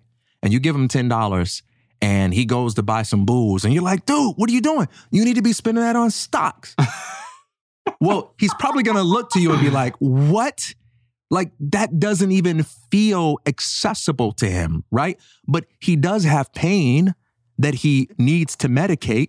And in terms of what feels accessible to him, in terms of what he knows and his network and what his options are, going through the steps to get that bottle of booze, I got the skill set, I got the connections, I got the means to do it, no difficulty there. But all the things you're telling him that he ought to do with that $10, it feels like another world. It feels like he has to learn Greek just to even begin. And, you know, when you look at somebody that has the $200 pair of shoes, I'm not saying that's the best decision, but we got to understand psychologically, sociologically why that happens. Part of why that happens is because it's a valuable signal in that context. In mm-hmm. those contexts, sometimes what you wear and don't wear can determine whether or not you get bullied. What you wear and don't wear can determine your ranking in the social hierarchy, how many privileges you get, how much support you get, how much protection you get, how many friends you get to have. And those kinds of things are important for mental health. So we don't have to say this is the best way to do something in order to paint an empathetic picture as to why people do it, given what they have access to. And so I just think it's the kind of thing where people do it because it serves as a valuable economic signal, as a valuable social tool within this world of what they have access to and what they know how to do. Does that make sense? Yeah. What you're saying is what I started with that pithy answer is no one's immune to that poverty mindset, right? Yeah. And you're right. That $5 cup of coffee, if a rich person buys it, they actually might just be buying some time for them. It's worth more to them to not have to make it on their own, right? But when I was really poor and when I left the corporate world, I became poor again. I made $23,000 that first year. But I was more financially stable because I started making better decisions. I started thinking about it. And ultimately, what we're talking about here is when we don't think about the decisions that we make, when we're not intentional, it's easy to be wasteful if we're not thinking about it. Quite often, what's happening is everyone else is making those decisions for Yeah. us. I should have these $200 shoes. I should have this $1,000 jacket or whatever it is. It doesn't make you evil or wrong. But if you want to stay stuck in that cycle, well, continue to be unintentional with the purchasing decisions that you make. We're going to check in with the live stream question here in a moment. First Friday of every month, we do the Friday afternoon minimalist Zoom with the minimalist. Anyone who subscribes to the video version of the private podcast hops on a Zoom call with us. We also record it if you want to watch it after the fact as well. And you can hop on there. You can just be a fly on the wall. You can turn your camera off if you want, or you can come on camera with us and we can have a beautiful conversation together the first Friday of every month. Patreon.com slash the minimalist. We'll check in with one of the questions from that in a moment. But first, real quick, for right here, right now, here's one thing that's going on in the life of the minimalists. I have a free ebook out there. It's called 15 Ways to Write Better. I teach a writing class. It's called How to Write Better. I've been teaching it for over a dozen years now. And inevitably, people come to me and say, I just want to learn how to write better. And I teach this class two or sometimes three times a year. And I say, if you give me 30 days, I will show you how to write better. Mm. I'm not going to turn you into uh, David Foster Wallace or Jonathan Franzen or Mary Karr necessarily, but I will so radically improve your writing. I've had doctors take the class, I've had high school students take the class, and everyone in between. And what I've learned is a rising tide lifts all boats.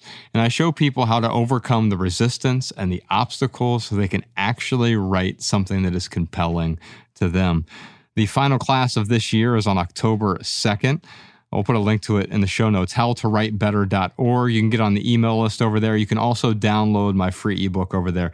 It's called 15 Ways to Write Better. If you want some simple writing tips and shorter writing lessons as well, you can follow How to Write Better on Instagram, TikTok, and YouTube. A lot of short writing lessons out there that I think you'll enjoy. Alabama, let's check in with the Friday afternoon minimalist Zoom we have any questions or comments from our most recent Patreon Zoom? We sure do. Here's a question from Elena Do you have specific tips for keeping a space minimal but still warm and inviting?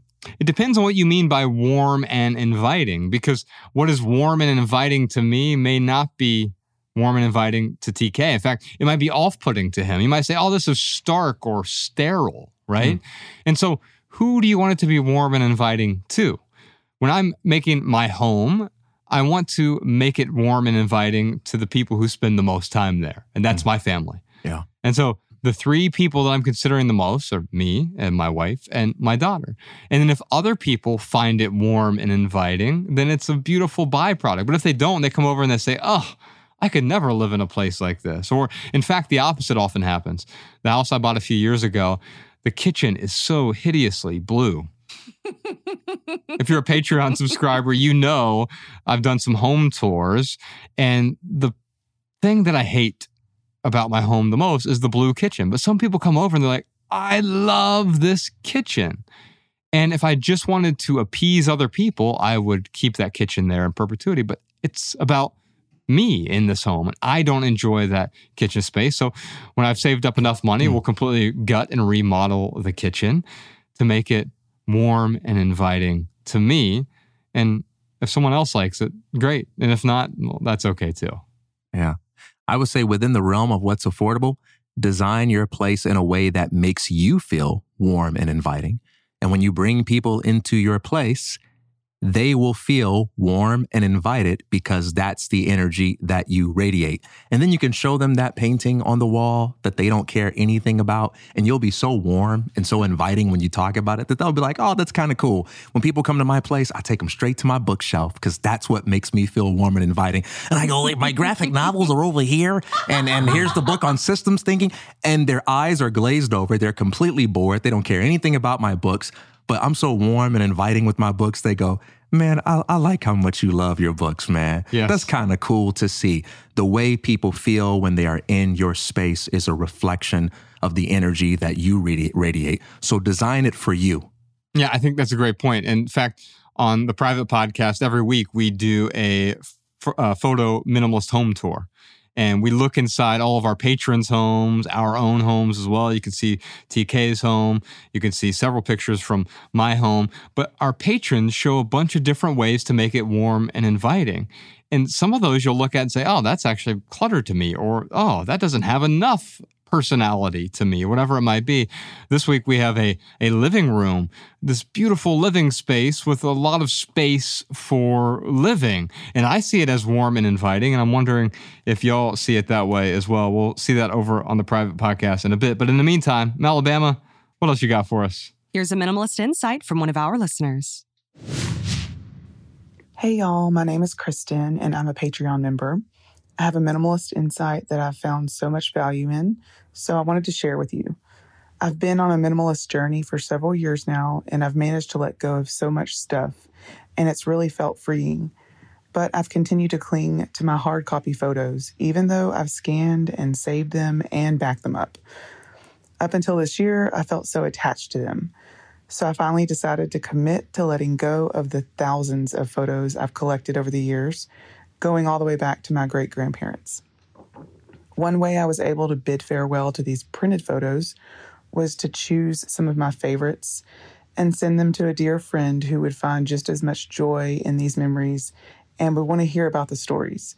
It was an experience for her to walk down memory lane with me. I enjoyed putting together a bundle of the photos to send to her for her birthday as a unique experience. I labeled each photo and told a story, knowing that she's someone who will treasure these photos as much as I do. It allowed me to get closure from the many lives I feel like I've lived in these photos and say goodbye to some of the baggage I was clinging to. I assured her once she was done looking through the pictures that it was okay to throw them away. It was a fun and different way to celebrate life, and I accomplished something I had previously struggled with letting go of. I have no regrets, and it was healing in a way. I hope someone else can find this exercise as useful and therapeutic as I did. Welcome back, y'all. Let's check back in with that Patreon Zoom. So, there's a whole conversation that happens in the chat over there, which I absolutely love. People interacting with each other. And then when TK and I are pontificating for a bit, or we bring someone onto the stage, or Ryan is there, and he's Ryan really shines in, in these Zoom calls. I mean, because he's so personable and and people love interacting with him and talking about trauma or anything else that's going on at the time. And He's so not bad on the eyes either. Oh, yes. Yeah, That thank brother goodness he keeps the camera on. right? Tho- those are all filters. but Malabam, you got another question for us? I do. This one comes from Violet. I still haven't found my people after 11 years in this town I moved to. I wish I could move back to the big city, but it's too expensive for me. How do I know if a community is still worth exploring before I need to graduate to a new town? Well, I'm thinking of two different tracks here, TK. Number hmm. one is if I'm doing anything for 11 years and it's not working, I don't want to keep trying the same thing over and over and over. However, this happened to me a lot when I managed a lot of people in the corporate world. And then I've carried it forward into whenever we do our live events with the minimalists and people have this question. It it often manifests in a way where I'm like, okay, well, what are you doing to meet other pe- people? Mm. And usually the answer is like two different things over and over and over. And they feel like they've tried everything. Oh, but I've tried everything. Really, what is it? Well, I uh, went to this like social hour, which I really didn't like. And then uh, I've been hanging out at the library. Okay. And you haven't gotten the results you want? No. So what else are you doing? Well, I just keep trying those things over and over again. And I don't know that that's what's happening with Violet here at all. It probably isn't. But what does happen is we get stuck in a pattern. And how are you going to break that pattern? It's by trying something new. If you want to meet new people, you have to get out there. I've never used a dating app. I can't tell you how many. Well, that's not true. I did in 2014 for a day used Tinder. Um, long story. We'll set that aside. But I have never really used a dating app, but I've met so many people at the grocery store. Well, why is that? Mhm. It's not even a place you go to meet people. I don't go to the grocery to meet people. I've never gone to the grocery store to try to meet other people, but I met my wife there. I've met other people I've dated there. Hmm. Well, why is that? Because I'm open to the possibility of connection. However, I also don't need the connection. That's why the grocery store works really well for me. And going to a bar wouldn't work for a bunch of reasons. Number one reason is I don't drink. And so then that is, and you don't have to drink at a bar, but like that's generally what people do there. But also there, there's a neediness there that doesn't really resonate with me. But at Yeah. a grocery store, I don't feel like I need to connect with anyone. And because I don't need it, it often happens. But I'm Mm. still putting myself in the situation in which I can connect with people. Mm. If I just stayed at home in my office, I still don't need it, but there's no possibility for connection there. Right. And so ultimately, what I'm going to ask myself is Am I willing to make myself uncomfortable? And that could even be the talking to someone about, hey, would you be willing to give me a discount sort of thing? What are those areas that are slightly outside your comfort zone that you're willing to put yourself in so you can grow? Yeah, you know this. This is a as I listen to you, this is one of those valuable lessons you can get from an introvert because you are not only not needy when it comes to making friends, but you're almost needy in the opposite direction, right? Yeah. You're, you're needy for way more alone time than the average person. And, and as a result, you're like a people magnet. You can't go out in public without somebody being like, hey, uh, what kind of coffee are you drinking? I really want to talk to you.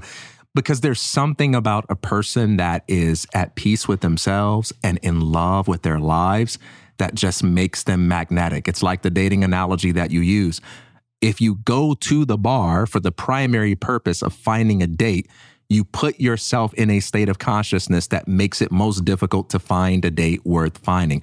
On the other hand, if you have at least one or two other reasons to go to the bar that would make that a good time, no matter what happens with finding any dates, you'll already, you'll enjoy yourself, but you're more likely to radiate that quality of energy that causes you to connect with someone in a meaningful way. And I think when it comes to moving places, in order to find your people, you got to be careful because you the, the, the people part is the one thing you can't control. You know, it's like you move in and your neighbors might get a new job or decide they want to do something different and they're gone the next year. You know, different types of people might move in and the people that you liked might move out. It's really hard to orient it around the people unless it's family and you got some kind of agreement or understanding that they're going to be there for a long time. So, barring any situation like that, I would encourage you to think about it in terms of what's my place? What's my vibe? What are the types of things I like to do?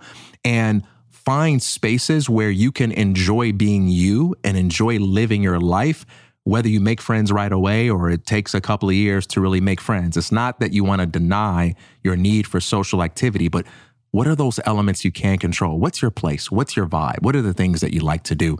And go there. And that's where you draw the people in.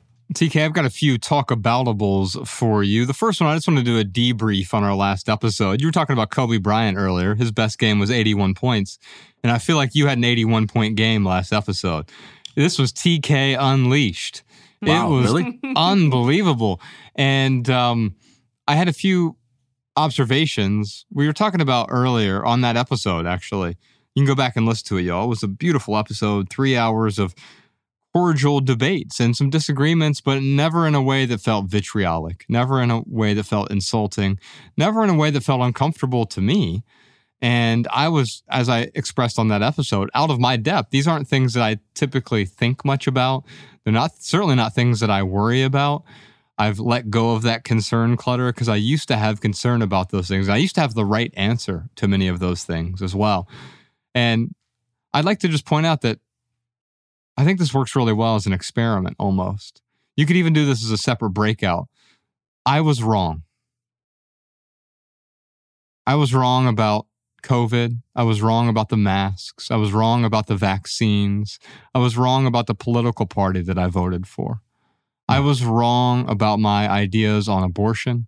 I was wrong about transgenderism. I was wrong about material possessions. I was wrong about diet and exercise. Hmm. I was wrong. Now, I say that, and whoever's listened to this instantly conjures some images. oh, he must think this about that. I didn't say that I thought a particular way about any of those things. Yeah. So if you just heard me say I was wrong about those things, did it confirm your bias? Did it change mm. your mind about me because maybe I think differently from you now? You don't know how I think about most of those items if, if you're listening to this because I don't talk about them because I'm really not that concerned about them. And yes, there are times where it makes sense for me to be concerned about them when they infringe on my own rights or happiness or freedom or comfort or on the people around me that I care about. Of course, I'm going to be concerned about them then.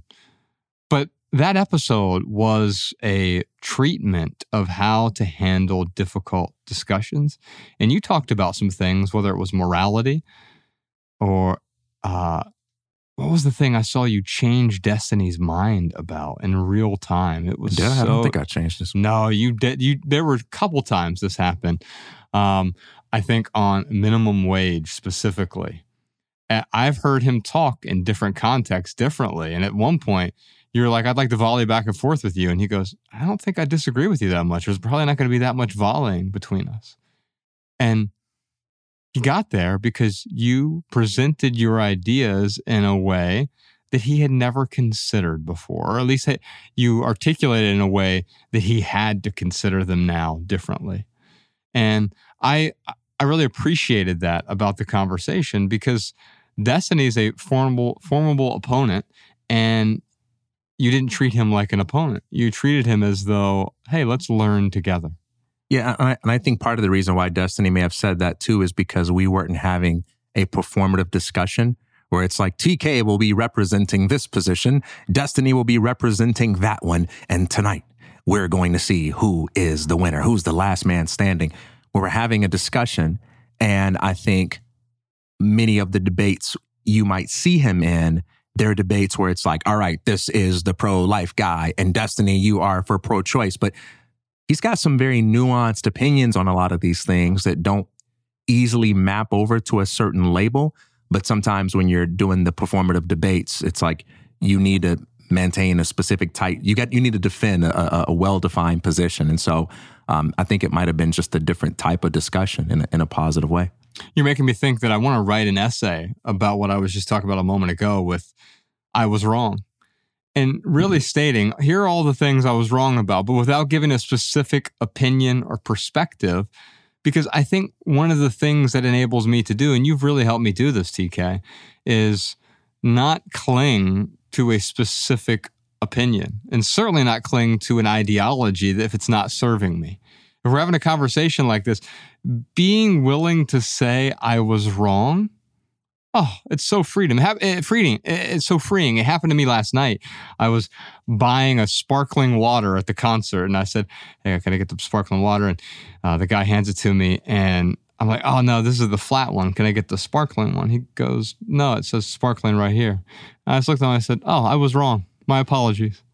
And you could almost see the expression on his face, like, "Oh."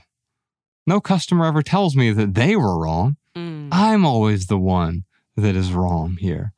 Like, well, no, I was wrong. And it's okay to be wrong about something as simple as that. It's also okay mm. to be wrong about something that's completely life changing. It means I'm not willing to cling to my wrongness. Yeah. And, you know, to, to build on that, I, I don't want to save people from the experience of saying I was wrong where it applies but there's more to it than that.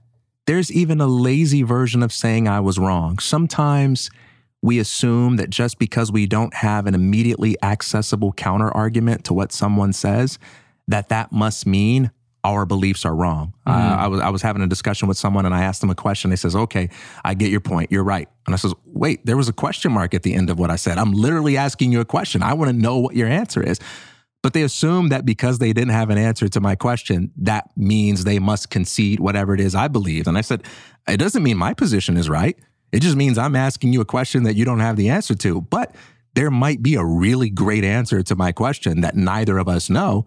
So we should keep thinking about it. We should keep talking about it. I don't know if I'm right. Yes. You know, but you're willing to be wrong. And that's the spirit of what I'm yeah. talking about here. A willingness to be wrong, even in the face of your own self righteousness, feeling like, oh, I identify as a right person, a righteous person, a yeah. good person, a correct person, an informed person, a concerned citizen. Yeah, right. And I can't be wrong if I'm any of those things because then it chips away at my identity. But if your identity is, hey, I feel like I know what's going on, but I'm also willing to be wrong. Oh, how freeing is that? Yeah, yeah.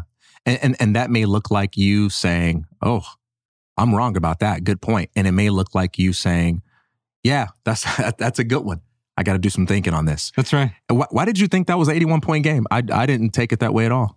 Because, well, a few things. One is you spoke about things in a way that I think our audience hadn't been exposed to some of these ideas and thoughts from you previously, hmm. right? But also I felt like you you ran the show. Uh, someone like like Destiny, I've seen him mop the floor with people who aren't prepared. And you and I had a conversation about it beforehand. I'm like, hey man, he'll eat your lunch if you if you come in here just nonchalant and think like, oh, who's this blue haired guy who's gonna? No, it, it's he's obviously brilliant and he is super articulate and super quick witted as well. And I didn't. That's why also I didn't want to treat it as a debate. I wanted it to be productive, and most debates aren't productive. They're entertaining, which could be fine. And I think we married the two in a way. Not only were you informative and well informed, but you were entertaining, and I was entertained by the episode. Yeah, you know, one thing that was uh, challenging for me is I struggle with talking about these kinds of topics, not out of fear, not out of not knowing what I think and feel about things but there's this tension I feel. Part of me feels like, mm, yeah, the implication of how we answer these questions is so consequential that I probably should be a little more involved. And then there's this other side of me that's like, I'm so tired by how much these same old topics dominate and dominate the discussion, you know? Um, and so especially the the politics side, I I can honestly say I've never been in a political discussion that I would describe as fun or that I, I would describe as I enjoyed it. So every time we talk about any aspect of politics, it's like, okay, I don't mind. Mm-hmm. Um, no matter what we're talking about, if you put some topic on the table, I'm going to be me and say what I think, and I'm going to be passionate if I'm choosing to be involved in it. But I've literally never enjoyed a conversation with politics. I'm not even going to say it drains me. It's just like, ugh, I so many people are going to be talking about that, and I, I I truly just enjoy talking about other things so much more. So th- that conversation was challenging for me in that way. Um, I, I, would have much rather just answered individuals' questions about how they can create a more flourishing life. But talking about that, it's it's tough for me to like keep my heart into it in that way. Yeah. Um, but it but it was it, it was challenging in a way that was good for my growth, and this is something that I'm still wrestling with. And I like these constant or occasional deviations from the norm. Yeah. That one was a deviation from the norm. If we do it too frequently, then it becomes the new norm, right? but stretching yourself in ways that allow you to think out loud, that's the perfect this is the perfect place for that, especially on the private podcast side here, where we're able to talk about things that we may not always talk about in public. And it allows us to flesh them out without the concern because the people who listen to the private podcast, the thousands of you who listen to this, you give us some leeway and you give us some understanding and recognize, yes, I'm not going to make some bad decisions on the podcast, but I will make some mistakes. We're talking extemporaneously. I can guarantee you every episode there's going to be multiple mistakes. And I'm not just talking about me mumbling or stumbling over words, but I'm going to say something where I'm like, oh, I don't know that I actually believe the thing I just said. It sounded yeah. good at the time but let me sit back and unpack that. Yeah. And episodes like the one we just recorded with Destiny, I thought were a great exercise and hashing those thoughts out in real time. And I was really impressed. You didn't change his mind 180 degrees, but I feel like you pivoted him 15 degrees in a different direction based on not your conviction or your righteousness there, but you set some facts on the table that he hadn't considered before. Hmm. And that was beautiful. Now, speaking of things that we need to consider, I have another talk aboutable for you, TK. Let's do it. One day, all of these treasures will be yours. It says, uh, this is a tweet here Boomer parents, one day this will all be yours. Grown children, no. no! and this is where we are right now. Quite often, the things that we want to pass down. Oh, I want to leave my legacy behind. And sometimes we leave the legacy behind through a bunch of trinkets, material goods that people don't actually want from us. So the picture you see here, if you're just listening to the audio version here, the picture that you see is a grandmother who has her china cabinet filled with a bunch of trinkets. And to her, they're truly treasures. And so why wouldn't I want to pass this down to someone else who would get value from it? And yeah, you might want to pass it down to someone to get value from it. But forcing your value onto someone else always creates a dilemma. This happened when I was decluttering my mom's stuff when I first flew down to Florida that one last time. My mom had passed, I had to deal with all of her material possessions. And I spent 12 days going, no, what? I, why do I have to deal with any of these? Now, at first, I felt like, you know what? I have to, um, I guess I have to hold on to some of these things. I guess I have to hold on to all of it. It has sentimental value. And then I realized, like, wait a minute. It has sentimental value only because I'm sentimental about it. Mm. But her neighbor wasn't sentimental about it. The people downstairs weren't sentimental about it. The homeless guy down the street wasn't sentimental about it. But some of these people could get value from these things, even though I wasn't going to get value from them at all. And so that no response is like, oh no, I have to do something with your clutter. And so Are you burdening other people with your material possessions? If so, it's certainly not a treasure. Just because something's a treasure to you doesn't mean it's going to be a treasure to someone else. Hmm. Yeah, the ultimate treasure is a life well lived. Uh, this post and everything you said made me think about um, something that I just wrote the other day about museums and and our our life legacy. And I'm going to do an impromptu reading of this this brief post that I think is apropos here.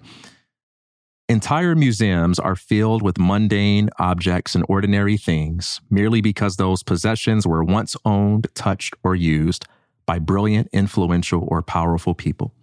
Here's the spoon she ate breakfast with every morning, or here's the stool he sat on when he was a little boy, or here's the cheap car he would drive to work every day hoping it wouldn't fall apart, or here's the rusty hand me down typewriter she used to write her first book, and so on. If these relics were a recipe for greatness, they would never be in a museum. Relics are in a museum because of the people who made them valuable. Museums collect and commemorate these things precisely because they know that greatness doesn't come from them. The quality of our lives comes from how we choose to narrate and navigate our own story. We can despise the ordinariness of our lives, or we can imbue it with the magic of gratitude, generosity, and grace. Many of the things we celebrate in museums were dismissed as uninteresting or unappealing until they became associated with the story of a human being who dared to reject the illusion of ordinariness and who dared to live with gusto. This is a power we all have. We can live in a way that transforms the ordinary into the extraordinary. I hope you bring so much spirit to your life that people will one day come along and say, This is the little cup she drank her tea from. Isn't that amazing? And yes, this was the only shirt he wore. How fascinating. May the world never remember you for your things, but may it remember many things because of you. Mm. That is so good. And that is the heart of what we're talking about when we talk about simplifying, when we talk about letting go. You can let go of the objects without letting go of the person, who they were. You can honor the person. In fact, one of the ways to honor them is to not continue to cling to things that will make you unhappy. Mhm. Because the person who passed this down to you, they passed it down to you. Why? Because they thought it would bring you some sense of meaning or sentimentality or joy or would augment your life in some way. And if it doesn't, person loves you. They don't want you to cling to something. Yes, they might have thought, oh, I want you to hold on to this because you should get joy from it. But if you don't, they don't want you to cling to it out of a, a sense of pious obligation. That's right. It's sort of like inviting your friends to do things with you. You've got two options. You can make them do stuff with you that they don't want you to, that they don't want to do by playing the friend card. Well, if you were my friend, you'd go see this movie with me that you hate. Or you can involve them in those aspects of your life that they're genuinely excited to participate in. And it's the same with our things. We can use guilt and leave things behind and say, if you really love me, you'll hang on to this forever. Or we can say, I trust the life that I live. I trust the relationship that I have with you. And when I leave, you are free to hang on to whatever aspect of me that makes you feel like it represents our connection, even if that's just an intangible memory, even if that's just a story about how we laughed together. It doesn't have to be a thing, it just has to be something that's meaningful to you. When I die, I told my wife I want to be cremated. Figured it was my last chance at a smoking hot body. Who gave him a microphone? Who gave him a microphone? Chris Rock raises the scenario. He says, What if they find out a way to bring you back from the dead, but they just need your, your body? They need your body assembled. do, do you ever get afraid of that? I got one more talk about it for one more talk aboutable for you, TK. This is the root of your unhappiness. Unhappiness is when your expectations of how life is meant to be going go unmet. And this explains why a, a, kid in Africa who gets rice, I was born in Africa, I was born in Botswana, a kid in Africa who gets rice can be euphoric. But a billionaire in a Michelin star restaurant in West London, his three Michelin star steak comes without the sprinkle of dust or whatever shit they put on it. He will be visibly pissed off and complain because his expectations of the world and how life should be going go unmet. So one of the ways that you can make sure you're happy, it's not Lamborghinis, it's just like having better expectations, reasonable, realistic ones. And this applies for relationships. If you have healthier expectations of your partner, you will have a better relationship. If you have unreasonable expectations of their perfection Mhm. when you are flawed yourself, you should expect to have a really miserable relationship. They will never meet the expectation. Expectation is the curse of happiness. If you want to be happy, don't just have reasonable expectations, though. Limit your expectations. Eliminate the unnecessary expectations. Don't lower your standards, but eliminate any expectation that isn't serving you and is getting in the way of your happiness. That's right. And an expectation is different from a standard. An expectation is an assumption I have about what you would or should do.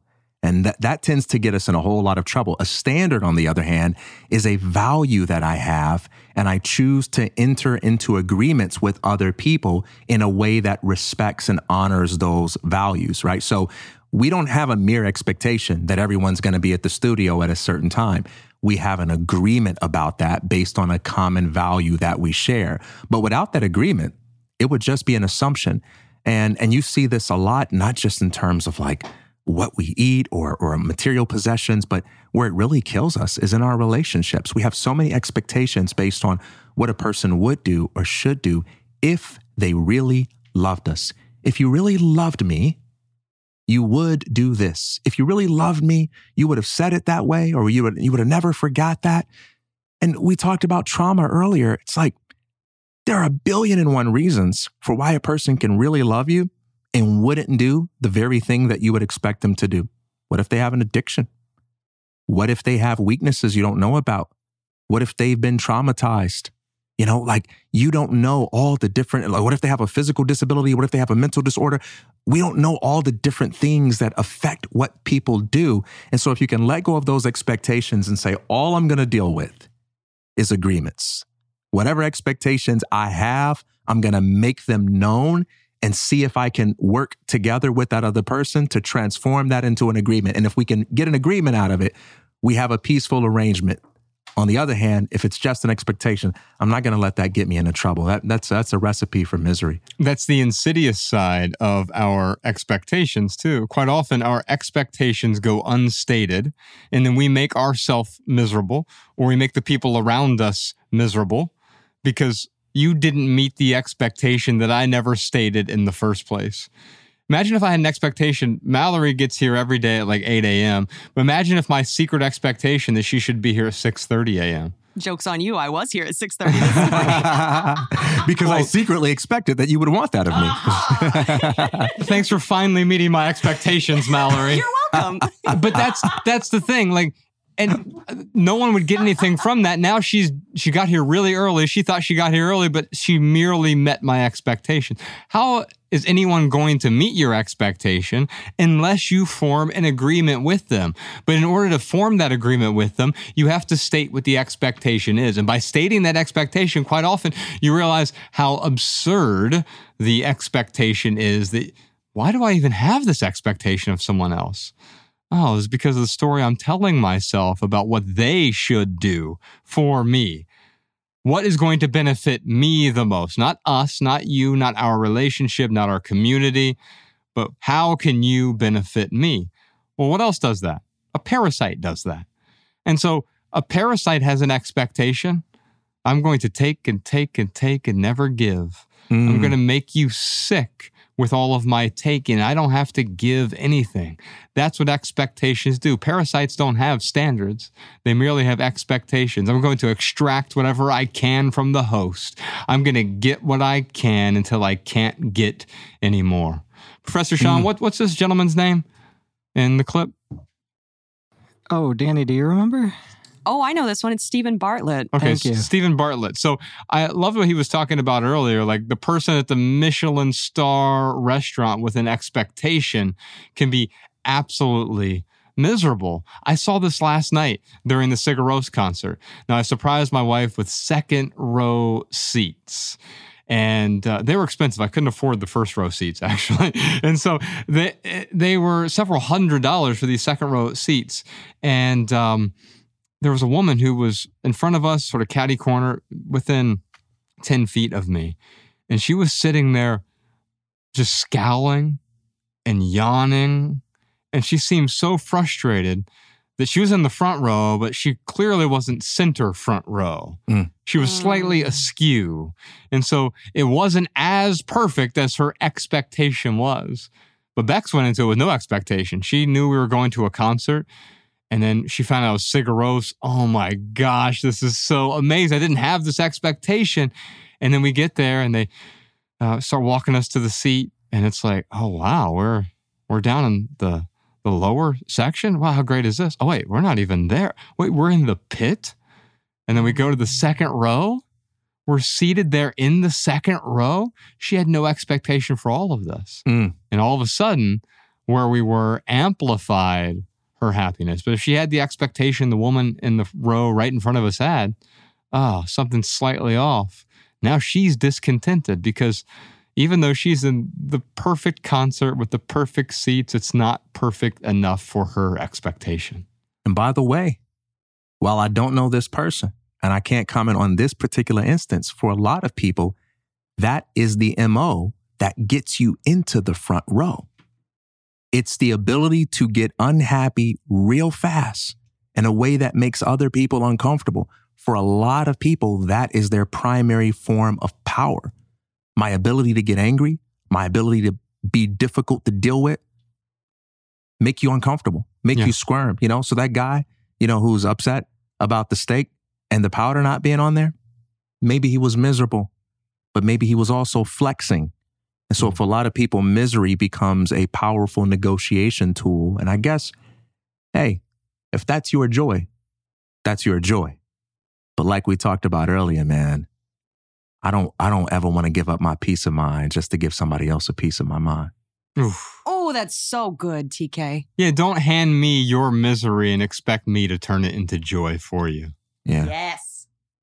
We've got an obsolete object for y'all. You can send us your obsolete objects, also your amass it or trash it questions. Um, advertisements suck segment as well. Send those into podcast at theminimalists.com.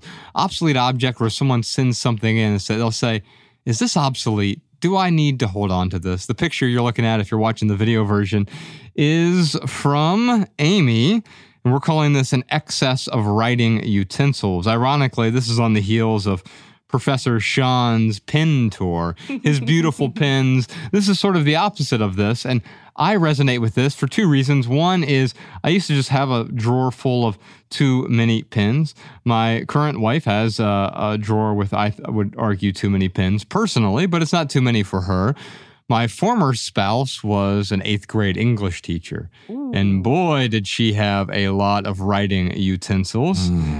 But let's talk to Amy about this. What did Amy have to say? Amy said, Simpleton here looking for some helpful advice. All of these writing utensils are what's left after tossing anything with a logo. One or two pens, pencils, highlighters, and Sharpies have grown out of control over the years. I can't seem to pitch a pen that's in working order. Any advice or ideas on where I can donate or recycle these? Professor Sean, do you have any ideas here? You're the pen connoisseur. Get a- rid of them all and replace them all with like three fountain pens.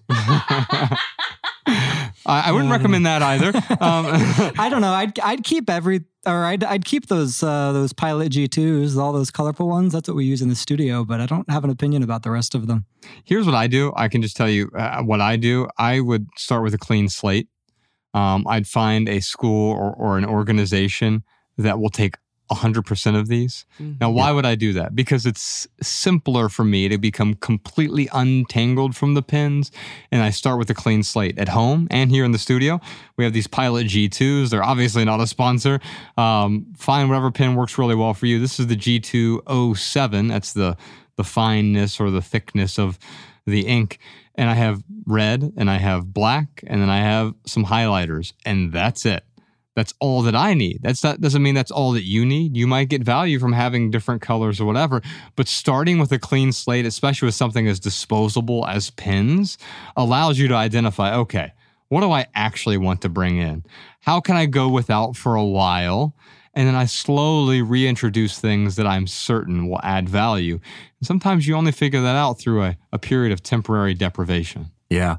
Question for you in terms of like getting rid of things, do you ever donate to garage sales? And what I mean is, do you ever have something like, all right, like a box of pens, look up garage sales in your area and decide to stop by and be like, hey, you think you can maybe move this box of pens for a dollar? here it is. I mean, you ever did something like that? I've done it, it, once with clothing. I don't okay. have to do it anymore because of the neighborhood that I live in. Literally, people put their donation boxes ah. on the curb. It's just free stuff on it. And within an hour, usually, the stuff is gone. It's an amazing system because what's happening here is I don't want this anymore. I also don't want the burden of finding a new home for it. So, what do I do instead?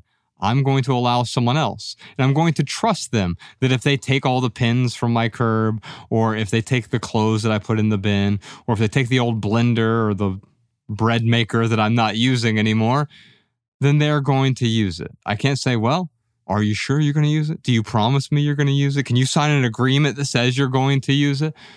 I'm simply going to trust them to use the thing that they take from me. Yeah. That trust is key. We got a minimalist go. home tour this week. I'm calling this one Room for Living.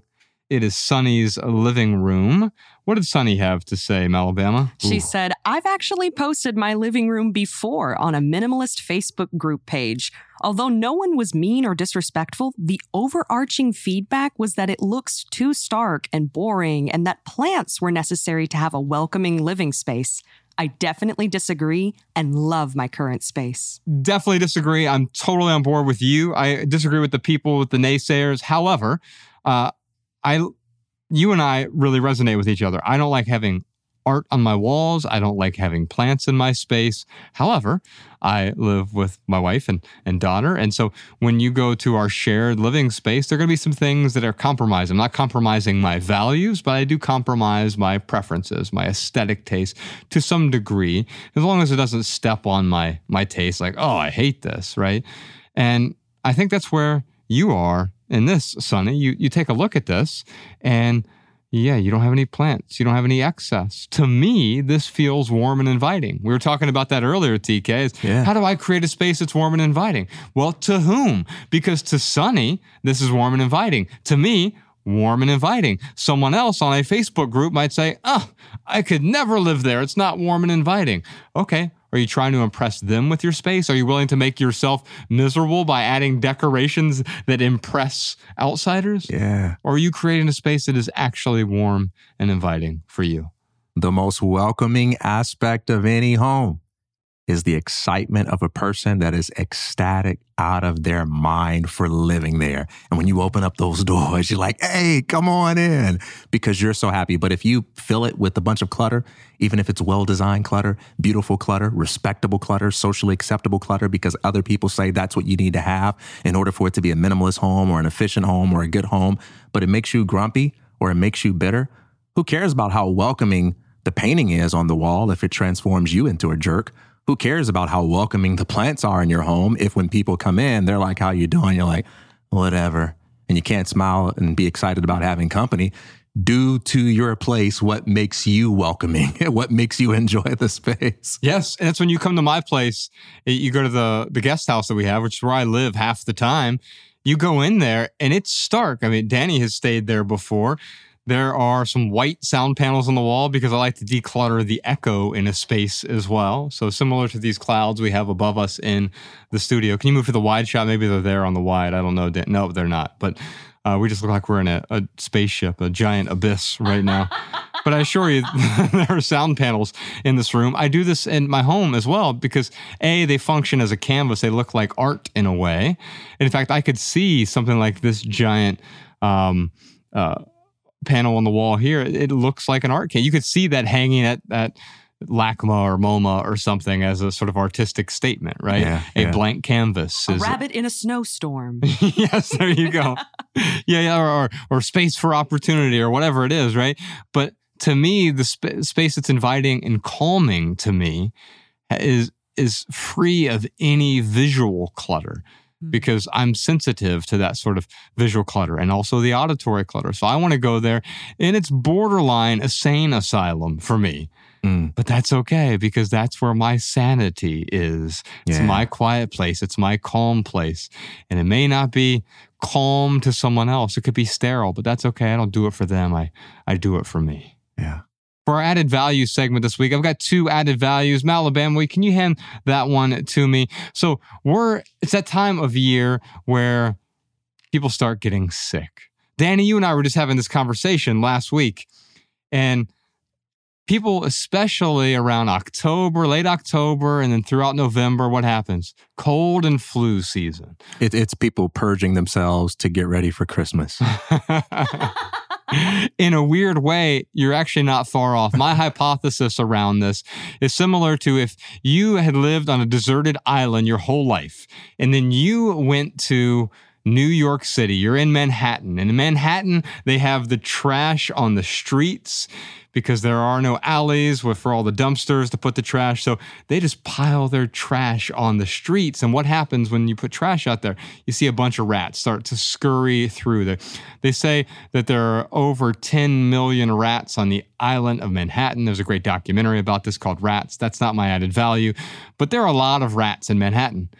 But if you had come there from that deserted island and you showed up, you'd say, Oh my God, we've got to get rid of these rats. They keep bringing all the trash to the curb here. But that's not what happens. The trash brings the rats to the curb. And I think quite often that's what's happening when we get sick. We create an environment for the rats to show up. What happens in Mm. late October? Oh, it's Halloween. Let's gorge on a bunch of candy and we'll keep eating it through the next few weeks in November. And then, of course, what happens in late November? We have Thanksgiving where we gorge on all the food and the sugars and the processed carbohydrates and the pies. Oh, it's so delicious. We're putting the trash in. And guess what happens over time? The rats tend to show up. Mm. We get sick, we get a cold. And so, one way that we can avoid that is by not putting the trash in our bodies. You can go back and listen to episode 408 with Dr. Sean O'Mara. What a great episode about minimizing fat, but also living healthfully by minimizing the junk, the trash that we put into our bodies. But also, it's making sure that we get the essential nutrients we need to help our immune system stay healthy. And one of those that we are often short on is zinc. And I have read a couple studies now about using zinc in a sublingual fashion. Sublingual just means under the tongue. Hmm. And so I have these. They are not a sponsor, but I'll put a link to it in the show notes over at theminimalists.com. Life Extension Zinc Lozenges. Life Extension is just the brand. Don't think these are going to extend your life. Um, but, well, maybe they will if you don't get sick all the time. But having, uh, this is one uh, essential vitamin that we we need, zinc, obviously, but taking it sublingually instead of just swallowing zinc capsules is uh, really help, helpful for our immune system. Hmm. I've been doing these for over a year now. Anytime I feel just slightly, uh oh, is that a little, little bit in my throat here? uh oh. You know what? Before I get sick, let me just here, I'll just pop it out here and I just take one, throw it under my tongue, and I'll do this up to five a day. I'm not recommending you do that. Consult your doctor and your yoga instructor before you take on any health regimen. this dude's like the Mr. Rogers of zinc. He comes home, it's a beautiful Mm. day in the neighborhood. and I don't do it every day because you don't want to think, um, which is not a good thing. But if you're feeling you're getting those sick symptoms every couple hours, I put one of these under my tongue, and this is the citrus orange flavor, and I have not gotten sick. I've not gotten a cold that has sustained more than a day after starting to take these. So it dramatically reduces sublingual zinc, dramatically reduces the length of a cold I've seen in two different studies now. So uh, we'll just put a link to that in the show notes. And then the song you hear in the background right now, this is Gregory Alan Isakov. End of summer just hit. Bex and I had a beautiful weekend. We went to a concert, a Sigur Rós I talked about. We went to a sound bath the day before that. So it was a weekend of music. But the other concert we went to, Gregory Alan Isakov, Isakov, Uh, the new album he has out is called Appalo- Appaloosa Bones, and the song you hear in the background right now from Appaloosa Bones is Mistakes. And we've been talking about mistakes today and how there's a difference between mistakes and, and bad decisions. And we use those words interchangeably, but this song is ultimately a song about the price that we pay for our mistakes and bad decisions. He's one of my favorite artists, Gregory Alan Isakov. Check out Mistakes from his new album, Appaloosa Bones. That's our maximal episode for today. On behalf of Ryan Nicodemus, TK Coleman, Malabama, Professor Sean, Danny Unknown, Post Production Peter, and the rest of our team, I'm Joshua Fields Millburn with a slight lisp because I have zinc in my mouth right now. if you leave here today with just one message, let it be this love people and use things. Because the opposite never works. Thanks for listening, y'all. We'll see you next time. Love and light to all.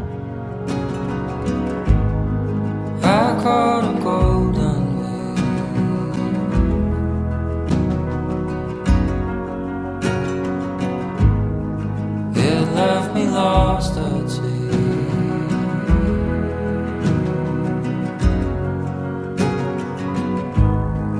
I turned